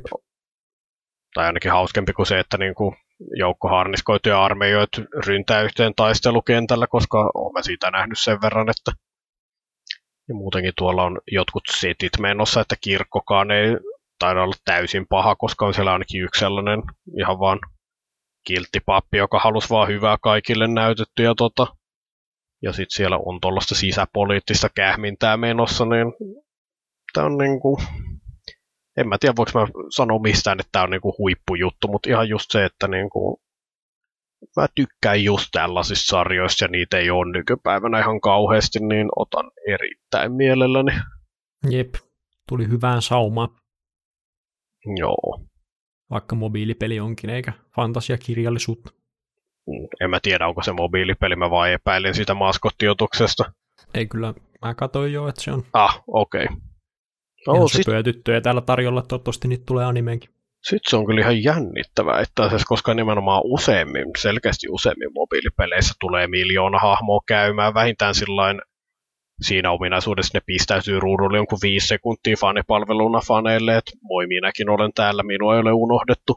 Tämä on kuitenkin niin, tuntuu, että aika... tämä on mobiilipelinä, mitä mä nyt tästä screenshottien ja muiden perusteella saan selvää, niin on ehkä semmoinen kuitenkin perinteisempi fantasiapeli silleen, että vaikka se on mobiilipeli, niin se ei ole semmoinen, jossa gatchataan 300 Okei, okay.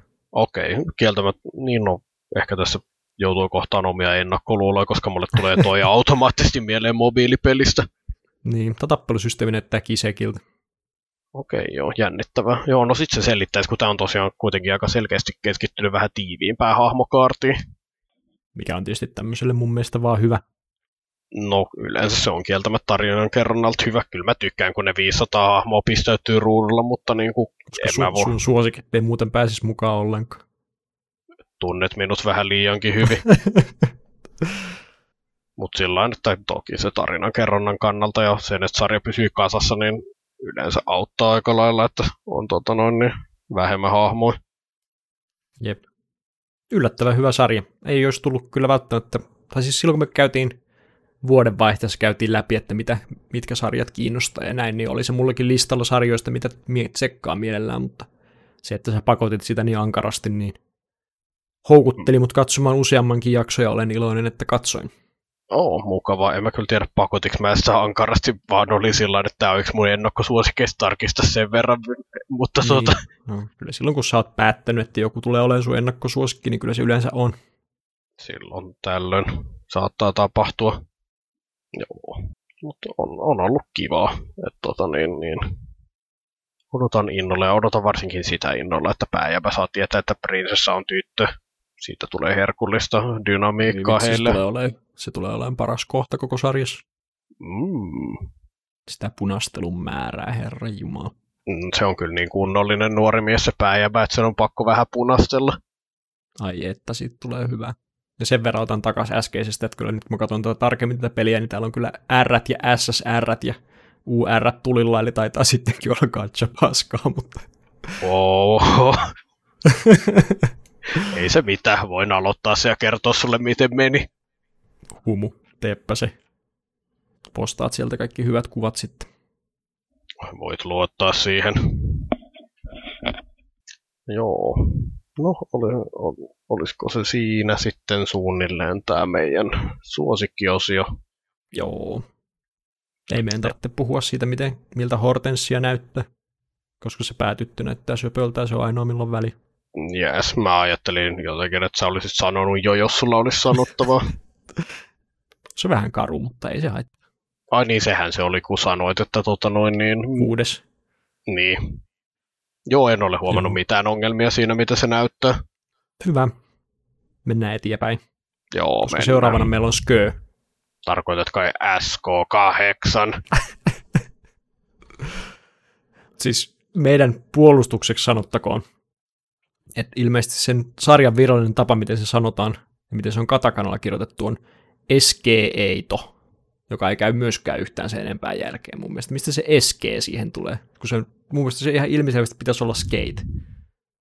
Miksi se on SG-eito? Mm, olkoon, no. olkoon skö. Tarko, olkoon SK8. Humu. Skate the Infinity siis niille, jotka Joo. on vakavia ihmisiä. Ja se logo kirjoitetaan äärettömyysmerkille. Jep. Haluatko öö. esitellä, kun se oli vähän niin kuin sun? No joo, kyllä me molemmat toki oltiin on board tämän kanssa, mutta minä taisin mm. olla se, joka ehdottaa, että otetaan tämä mukaan. Eli tosiaan skeittausrullalautailusarja, joka tota, toimii aika lailla sillä että on joku, mä en tiedä missä kaupungissa ne asustaa, mutta tota noin, niin ne asuu kuitenkin kaikki niin kuin suhteellisen lähellä toisiaan nämä päähenkilöt, ja niillä on siellä sellainen skeittikulttuuri siellä kaupungissa menossa.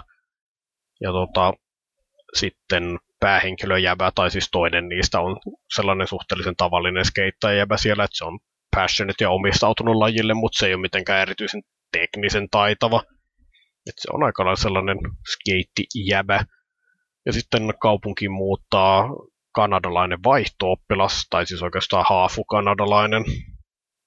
Ja tota, se on lumilautailu koko ikänsä, mutta sitten niin kun se kaupunki on niin lämpimässä paikassa, että siellä ei ole lunta oikein missään välissä nimeksikään, niin tota, sitten se on sellainen, että oh no, en voi enää lumilautailla ikinä, mutta sitten pääjävä sattuu nappaamaan sen kynsinsä ja houkuttelemaan rullalautailun paria sitten. Sitten aloitetaan skeittauksen opettelu. Siellä on myös sellainen tota, vanha joku kaivoskuilu tai joku sellainen hylätty paikka, jossa tota, on paljon maastoesteitä ja kaikkea muuta, ja ne pitää sellaisia korkeasti laittomia tai ainakin kiellettyjä niin skeittikisoja siellä, että kaksi tyyppiä vetää sen radan mahdollisimman nopeasti, jos joka pääsee ensiksi voittoon. Ja tota, siellä sitten kisataan ja Kanadan jäbä opettelee skeittaamaan ja niillä on hyviä ystävyysmomentteja niillä jäbillä. Ja sitten toisaalta siellä on myös taustalla niin kun paha bisnesmies, jonka äänenä on Takehiyo Kojasu, jos tunnistin oikein. Joo. Ja mm. tota, sillä on jotkut pahat suunnitelmat selkeästi menossa, mutta ei ole varmaan vielä mitkä. Siinä on kyllä aika dramaattinen äi. Kyllä. Tiivistinkö SK8 olemuksen tarpeeksi hyvin? Kuulosti samalta Sköltä, minkä itse katsoin. Mielestäni se oli tosi hauska jotenkin, miten se...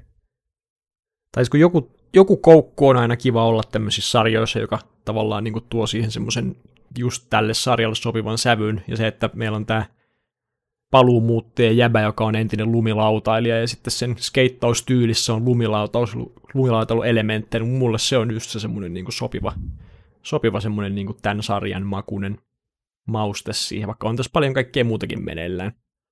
Yeah. Meneillään toki. Joo, nyt kun tuon sanot, en mä sitä tietoisesti ajatellut, mutta se on hauskaa just sillä että kun tämä on skeittisarja, mutta selkeästi se lumilautailu saa sen oman tavallaan kunnioituksensa, että tota, et ei tule sellaista vastakkainasettelua siirrynyt paremman lajin pariin. Et se saa tavallaan oman tilansa siinä rangam, ei kun anteeksi, Langamenin tota noin, niin, lautailutyylissä. Joo, ja sitten mun ei tarvinnut edes suuttua siitä, että se vaan niin kuin osaisi jo valmiiksi, vaan se oli aikamoisien tota häkkien kautta, että se saatiin sinne tota, siinä alussa sinne rullolaudan päälle, että se kirjaimellisesti teippasi jalkansa kiinni siihen, että se oli tarpeeksi lähellä lumilautailua. Joo. Aina suututtaa, kun sarjoissa ei tar- kenenkään ei tarvitse opetella, vaan ne on hyviä ja valmiiksi, niin tässä kyllä on kirjaimellisesti aika monta jaksoa nyt nähty sitä prosessia, jossa vaan niin kuin, yritetään totuttaa val- valmiiksi tosi taitava lumilautailija opettelemaan tätä rullalautahommaa, niin se on ollut tosi miellyttävä kaari mun, mun makuun. Joo, ja yksi hauska juttu tässä nimenomaisessa asiassa on myös sen endingi, että siellähän niin kuin, sarjassa ne saattaa olla vaikka miten eteviä möyhyttää menemään ja olla niin kuin, tehdä hulluja temppuja ja onnistua niissä, mutta sitten endingissä näkyy ne kaikki jävät yrittämässä jotain temppuja ja kaikki niistä epäonnistuu joko noloilla tai kivuliailla tavoilla. Jep, sehän on se hauska puoli skeittaamisesta, mitä harvemmin näkee internetissä, on se, että yleensähän siinä ei vaan niin mikään suju. Ja se, että meille skeittaaminen on tutumpaa jostain Tony Hawk Pro Skater-pelistä, jossa asiat aina sujuu, mutta se on niin kaukana siitä todellisuudesta, että yleensä jos skeittaja saa joskus jonkun yhden tempun tehtyä hyvin, niin se on jo aika kova. Joo, ja nimenomaan se on kauhean hauskaa, että se näkee just tota puolta, että se toimii sellaisena muistuttajana just sillä että mitä ikinä nämä jäbät onkaan siinä sarjassa, niin ne kaikki on läpikäynyt tasaveroisesti sitten saman. Että just viime jaksossa tuli nuori lupaus, joka on niin kuin tulossa sitten skoutetaan niin maajoukkueeseen, ja sitten se vaan näkyy siellä vetävässä hirveät temppuja, ja sit siellä se vaan feilaa niin kuin endingissä ihan samaan tapaan kuin kaikki muutkin superjäbät sarjassa. Et se on vaan Joo. musta tollainen kauha, kauhean hauska ja inhimillinen juttu, jonka sisäll, pystyy sisällyttämään sinne sarjaan ilman, että se vie siitä mitenkään muuten pois sillä, että se on se ending sequence. Jep. Ja noin niin kuin muuten. Siinä on aika iso, no, ainakin mulle se, että ihan vaan miten siistiltä se kisailu sitten näyttää jotenkin ne on onnistunut toteuttaa sen tosi selleen niin kuin taitavasti silleen, että ne pari matsia, mitä tässä on nähty, on ollut tosi niin kuin jännittävää, katsottavaa ja niin kuin visuaalisesti tosi menevää, menevät setit ja varsinkin ne loppuhuipennukset, missä tehdään sitten joku supertemppu, mitä kukaan ei ole koskaan tullut ajatelleeksi, että tostakin voi mennä, niin ne on kaikki tosi semmosia niin kuin, olen ollut messissä. Mm. Joo, se näyttää tyylikkäältä se lautailu ihan sellaiselta visuaaliselta ja tunnelmalliselta puolelta. Mä tykkään tästä tosi paljon, että tässä on sellaista katukulttuurin henkeä, kiva soundtrack, joka sopii siihen just sillä hahmot pukeutuu sellaisilla hassuilla ta- persoonallisilla tavoilla. Ja ihan just se sellainen tietty, mitä mä sanoisin, sellainen vapauden tunne, mikä ymmärtääkseni skeittikulttuurissa on kai juttu jollain tasolla. Niin, no sitähän ne siinä mehusteli isosti, kuinka lumilautailuun tarvitsee olla lunta ja tarvitsee olla korkeat paikat, mutta skeittausta voi tehdä kaikkialla. Joo. Skate the infinity, baby. Kyllä. Ja tota, tämä on ihan sellainen niin kuin esteettisesti tosi miellyttävä sarja mulle ja tulee mieleen yksi, yksi samaan aikaan lempisarjoistani ja ei niin lempisarjoistani Airgear, jossa oli vaan niin siistiä, kun on rakettirulla luistimet ja siellä vedetään niin kuin kaikissa noissa urbaaniympäristöissä ja saadaan siivet suorastaan alle, niin tässä on tavallaan vähän samaa henkeä. Joo. Sitten kun tuohon skeittaukseen kuitenkin kuuluu niin paljon kaikkea semmoista myös oheisestetiikkaa, että kuuluu musatyylejä, kuuluu visuaalisia juttuja, kaikkea sitä graffittihommaa ja kaikkea sellaista, jotka tavallaan niin on erottamaton osa sitä kulttuuria, ja se on mun mielestä saatu toteutettua tosi hauskasti. Itse mä ymmärsin, että ne on palkannut Thomas Romainiakaan, ranskalainen taideohjaaja, niin palkannut pelkästään erikseen suunnittelemaan niitä lautoja. Oo. Että niistä, niihin varmaan kannattaa kiinnittää huomiota ja katsoa, mitä kunkin hahmon persoonaan liittyviä juttuja niissä on, ja kyllä Joo. niissä onkin kaikenlaisia juttuja. Ohan Ehkä näkyvimpänä nyt tietysti ton Cherry Blossom Sempain, sen kun se sillä AI-systeemit mukana, että se on käytännössä tietokoneessa se lauta. Oh yes. ainakin vahvasti mieleen. Tää kyllä. Joo, ja kyllä niitä lautoja on vähän sinne sisälty muutenkin, ja ne on näyttänyt sellaisilta, mitä on pystynyt vaikka videopeleissä stylaamaan, niin tota, otan mielelläni vastaan. Ja tosiaan niin kuin, se on myös toi pääjävien ystävyys on myös sellainen tosi mukava, että se on pikkusen liioiteltu, mutta silti sillä tavalla luonteva, että se tosiaan se punainen pääjävä on sitten vähän sellainen pönttö. Ja se olisi monessa muussa sarjassa se pääjävä, mutta, ja tavallaan se on täälläkin, mutta sitten se ei ole se niinku etevämpi lautailija näistä oikeastaan. Mm. Se on sitten lumilautamäen, joka on se niinku todellinen prodigy täällä, ja sitten se toinen jäbä on vähän niin kuin sellainen kaikin tavoin supportti siinä, ja opettaa sille lautailua sitä yleistä kulttuuria, on ihan vaan sen frendi uudessa maassa, johon se on muuttanut, niin silloin on tärkeä asema, mutta sitten se ei ole tavallaan se sellainen teknisellä suorituksella päähenkilö, mikä on hauska dynamiikka. Joo, ja se oli myös kiva, että Arangaa ei tarvinnut mitenkään niin kuin pakottaa siihen mukaan, vaan se oli vaan ihan niin kuin innostu siitä Joo. orgaanisesti. Ehdottomasti. Joo, ja tota niin, niin... Ja siis niillä on sellainen kiva, että toi reki tavallaan saattaa välillä vähän pöljäillä ja heittää vitsiä ja härnätä, mutta sitten se on aidosti rohkaiseva ja kannustava koko ajan. Et se, on niin kun, se on hyvä ystävä kaikin puolin. Ja, Hauska suhde. Joo, ja siis niillä on kuitenkin sellaiset tietynlaiset tota, niin, niin, omat vahvuutensa, että just kun oli toi pikkupoika tuolla kolmosjaksossa, ja sitten niinku Langa on vähän sillä että öö, okei, mä puhun tämän kanssa näitä taisteluhaasteita, ja sitten Reki on ollut läjä nuorempiin sisaruksiin, vaan niinku menee vääntelemään sen poskia käyttäytymään niin kuin, niin kuin jäbä, jolla on nuorempia sisaruksia, tietää tavallaan, että miten nuorempien ihmisten kanssa toimitaan. Ihan tollainenkin tavallaan näkyy se ero niissä. Ja toki niin kuin Langa on muuten vaan top hyvä poika, just sopivasti. Se on kyllä ollut tosi, tosi hauska, miten se on tavallaan semmoinen niin kuin sinitukkainen hahmo, mutta sitten se on kuitenkin enemmän semmoinen niin kuin vähän höpsö kuin että se olisi semmoinen niin kuin kylmä. Joo, se on tosi mukava kombo, jota ei näe mitenkään liiaksi. Et, tota. Ja nimenomaan ehkä tuollainen rekin tyylinen jäbä, niin se on heti paljon parempi, kun se ei ole siinä ihan puhtaasti spotlightissa. Että jos kaikki pyörisi sen ympärillä, niin olisi nyt jaha taas tylsä Soonen päähenkilö, niin kuin ne aina on, mutta nyt kun se on tosi just pikkasen sivustossa, että se ei ole se täysi fokushahmo, niin sitten se on paljon hauskempi sillä tavalla heti. Joo, jotenkin vaan tosi menevästi tehtyä settiä. Harmi, että ei voi odottaa tämmöiseltä sarjalta, että tulisi tyttöjä ja romanssuja mukaan, koska se olisi se viimeinen naula. Hetkinen, viimeinen naula tarkoittaa sitä, että se olisi huono asia. Öö, viimeinen... Joo. No, olisi hyvä juttu. Mutta ei. Tämä on siis, tämähän on Freen ohjaajalta, entinen kyoanilainen. Ja sitten tota, siirtynyt keikkatyöläiseksi muille studioille, teki Banana Fishin kontroversaalin uudelleen sovituksen ja nyt sitten tän niin tota, sarjoihin ne romansseja mahdu. Mm, taitaa ainakin tykätä sarjoista täynnä komeita poikia. Vissiin joo, ja epäilemättä jos Kyanilta on mitä ottanut mukaan, niin ehkä sitten sen, että on faktat katottu kuntoon, että Joo, no siltähän se vähän... ja yksityiskohtaista lautailua. siltähän se vähän vaikutti, mitä aiemmin kuvasit. Ja tota, kyllä tää, silloin mun mielestä aina tällaiset harrastus- kautta urheilusarjat tekee kaiken oikein, kun tota, alkaa miettiä itse, että ei hitto, olisiko tämä laji siisti, ja niin kuin, mä en ole ikinä eläessäni skeitannut, enkä ole oikein ollut siitä kiinnostunutkaan, mutta silti olisi sanonut, että oi oi, on toi skeittaaminen kyllä siisti. Niin se on mun mielestä yksi parhaista kunnian osoitustestamenteista, mitä tällaiselle sarjalle voi sanoa, on, että niin kuin, se kyllä saatan homman näyttäen tosi siistiltä. Jep.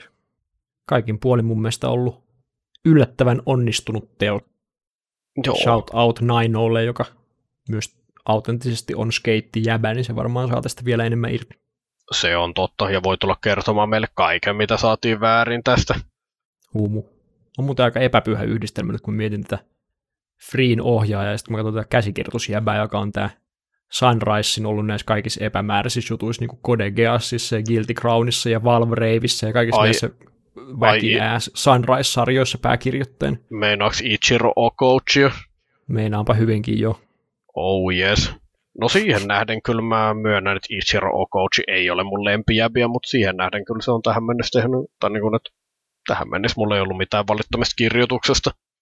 Joo, kun yleensä ton jutuissa on ehkä semmoinen, että ne on semmoisia väke, väkkyjuttuja ja sitten niissä on, ne on semmoisia niin kuin twisti- ja juonivetosi, niin tähän on niin kuin tosi lämmin hahmosarja kuitenkin.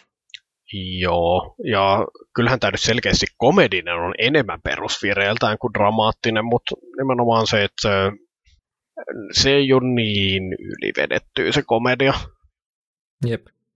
Ja sitten kun on niitä dramaattisia hetkiä, niin ne on ihan hyviä. Et, tota, noin, niin se oli kauhean kiva momentti, kun esimerkiksi toi tota, langa tulee kotiin ihan laassareissa ja sitten se, se äiti on sellainen, oh no, onko se joutunut tappeluun, kiusataanko sitä koulussa?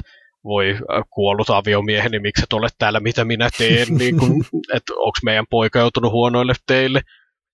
Sitten jostain keskustelusta käy ilmi, että joo, innostuisi keittämistä kaveri opettamaan, sitten se vaan näyttää niin onnelliselta se äiti siitä. Ja... Joo, se oli varmaan itse asiassa mun lempikohta tähän koko sarjassa. Muista se oli vaan niin herttainen jotenkin. Se oli yksi parhaita, ja sitten mä tykkäsin siitä, oli sellainen montaasi, kun ne opettelee noita juttuja, juoksee taas vartioit pakoon noin pääjävät, ja sitten se on se yksi kohta, missä niillä on skeittilaudella noin tota, ranskalaiset ja jotain dippiketsuppia, ja sitten ne vaan työntää sitä lautaa edestakaisin ja niin kuin kumpikin ottaa vuorollaan ranskalaisissa. Se oli kauhean hyvä hengausmomentti. Kyllä. Hauskoja hetki. Oh, kauhean kiva ollut tämän parissa, että niin kuin en, en odottanut ennakkoon kattavani ykkösjaksoa pidemmälle, mutta tämä on kyllä ollut sellainen solidi positiivinen piiriste kauteen. Jep. Kohta mulla on skeittaamisenkin ammattilaisia, niin kuin mulla on jokaisen asian, mikä, mistä animet on kertonut. Oh yes sitten voi mennä pätemään vihdoin. Laji kerrallaan. Kohta ollaan kaikkien alojen ammattilaisia. Mm. Joo. Oliko muuta SK8? Kyllä mulla että Skö oli tässä.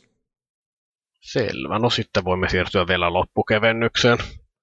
Joo, eli toi, mä en edes muista sen sarjan nimeä, Design Bu. Sozo Tenchi Design Bu. Joo, siitä mä halusin vaan sanasen sanoa. Se on siis sarja, joka kertoo siitä, että, että Jumala ei jaksa itse miettiä jokaista eläinlajia, mitä on olemassa, niin se alihankkii ne tämmöiseltä design-studiolta, joka sitten miettii uusia eläimiä ja, ja tota, ne menee sitten Jumalan hyväksyntään, että kelpaako ne asukkaiksi maapallolle vai ei. Ja nimenomaan siinä mielessä, että mikä oli mulle se yllätys, että siinä ei tehdä mitään niin kuin fantasiaolentoja, että ei pohdita mitään semmoisia, vaan nimenomaan niitä olentoja, eläimiä, mitä on jo olemassa täällä maapallolla no tuli sieltä yksarvinen, mutta yksarvinen ei ollutkaan kovin biologisesti kestävä. Ei ollut jo. Kyllä mä vähän mietin, että sitä ehkä saisi jollain fikseillä, mutta ehkä se tullaan näkemään varmaan aika monta yksisarvista tässä sarjassa, kun se yksi jäbä tekee pelkkiä hevosia. Vanha kun osastopäällikkö, joka on ihastunut hevosi. Jep. Mutta niin se, mistä ja. mä tässä sarjassa tykkäsin, siis tässä sarjassa on mun mielestä aika paljon kaikkia ongelmia sille, että se on aika semmoinen niin kuin jäinen sille, että siinä ei oikein ole hahmosuhteita, eikä sille, että kaikki on vähän semmoisia, niin kuin niillä on yksi quirkki ja sitten tekee sen mukaan niitä omia eläimiään ja sitten niillä on semmoinen testilabra, missä ne, niiden teoksia tehdään ja sitten ne tuottaa siellä jotain eläimiä, mitkä ei olekaan niin kuin elinkykyisiä ja sitten vaan katsotaan, kun ne kuolee itseensä ne eläimet, kun ne ei toimikaan. Se on niin kuin tosi epämääräinen systeemi, mikä niillä on, mutta se, minkä se saa mun, mulle oikein tämä design on se, miten siihen, siinä suhtaudutaan biologiaan silleen niin kuin asiana, mikä kiinnostaa. Et siinä se hetki varmaan, mikä myi mulle tämän sarjan, oli se, kun ne kirahvia alkoi suunnittelemaan, tai että millainen kavioeläin se olisi, joka pystyisi urottelemaan lehtiä korkealta puusta, ja sitten tehtiin kaikkia prototyyppejä, ja kirahvin kohdalla jouduttiin aktiivisesti pohtimaan sitä, että miten kirahvin verenpaine toimii, että miten sen elimistö pystyy kuljettamaan verta sen päähän asti, kun siinä on niin pitkä matka, ja sen sydän on kuitenkin siellä kovin, kovin kaukana siitä päästä, niin se oli semmoinen hetki, jolloin mä tajusin, että tämä ei, ole, ei sarjan biologian tuntemus ei perustu pelkästään johonkin semmoiseen, mitä mä kutsun, kutsun eläintarhan infotaulu ymmärrykseksi. Että olin iloinen, että siinä suhtauduttiin sarjaksi, joka perustuu siihen, että evoluutio ei ole olemassa, niin suhtautui biologiaan kuitenkin suht vakavasti. Joo.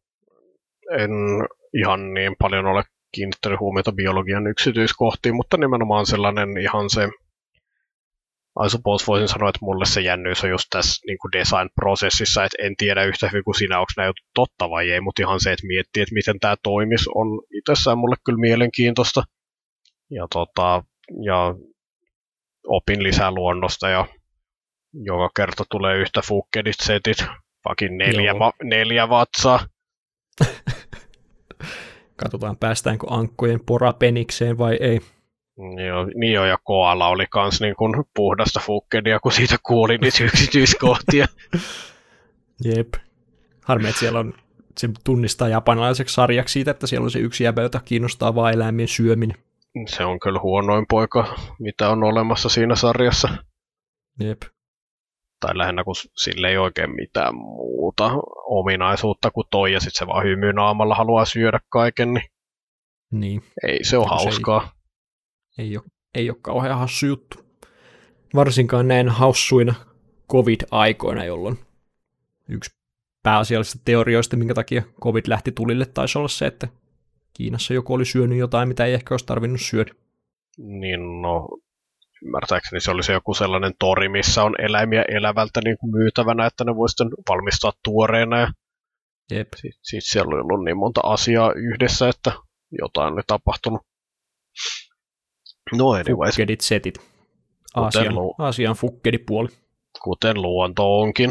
Mutta joo, tota niin, on samaa mieltä, että hahmosisällön puolesta ja sarja nyt ei ihan mitenkään erityisemmin säväytä, että niillä on ne yksi juttu ja sitten niillä ei varsinaisesti ole muita hahmosuhteita kuin se, että jotkut niistä saattaa välillä riidellä keskenään, että mun eläin tota, ottaa turpaan sun eläimeltä, joten päivitetäänpä sitä, mutta ihan tämä niin kun eläimen suunnittelu sisältö on sen verran jännää ja mielenkiintoista, että mulla on ihan mukavaa sen parissa. Joo, kunhan kukaan ei ota tätä millään tavalla silleen koska mulle myös se prosessi, miten ne eläimet on päätynyt evoluution kautta siihen pisteeseen, missä ne on, on, on hirveän mielenkiintoinen, ja tämä sarja nyt vaan niin kuin skippaa sen, koska, koska Jumala vaan luo ne semmoisenaan. Mutta tota, hauskoja semmoisia yksityiskohtia, miten se ekosysteemi liittyy, että, että jos on haluaa välttää, että käärme syö munan, niin miten siihen asiaan voi, miten sitä asiaa lähestyisi, että onko se pesän rakenne, muoto, mitä ruvetaan muuttamaan, vai onko sillä linnulla joku puolustuskeino siihen, että ei voi tulla, vai onko munan kuori niin kova, että siitä ei käärme pääse läpi. Sitten se ratkaisu, mikä siihen tehdään, oli se, että, että keksitään sille käärmeelle joku luonnollinen vihollinen, joka sitten karsii niitä riittävästi pois. Että... Ja se on just semmoista niin kuin ekosysteemin tuntua, mitä mä arvostan tässä sarjassa. Mutta kuin käärme parka. No sillekin vielä munat riittää. Muuten meillä ei olisi käärmeitä. Se on totta. Joo. Ja, tota, ja suppose mä sanon sen verran, että niin kuin mä itse olen ajatellut, kuulin kanssa Twitterissä tuosta niin siitä epäonnistuneiden eläintöitusta. Mä itse vaan ajattelin, että ne vähän niin kuin pyörtyy sillä komedia pyörtyy, että ne rahataan sinne ja sitten fiksailla ja se sama otus tulee sieltä takaisin uutena uliana versiona.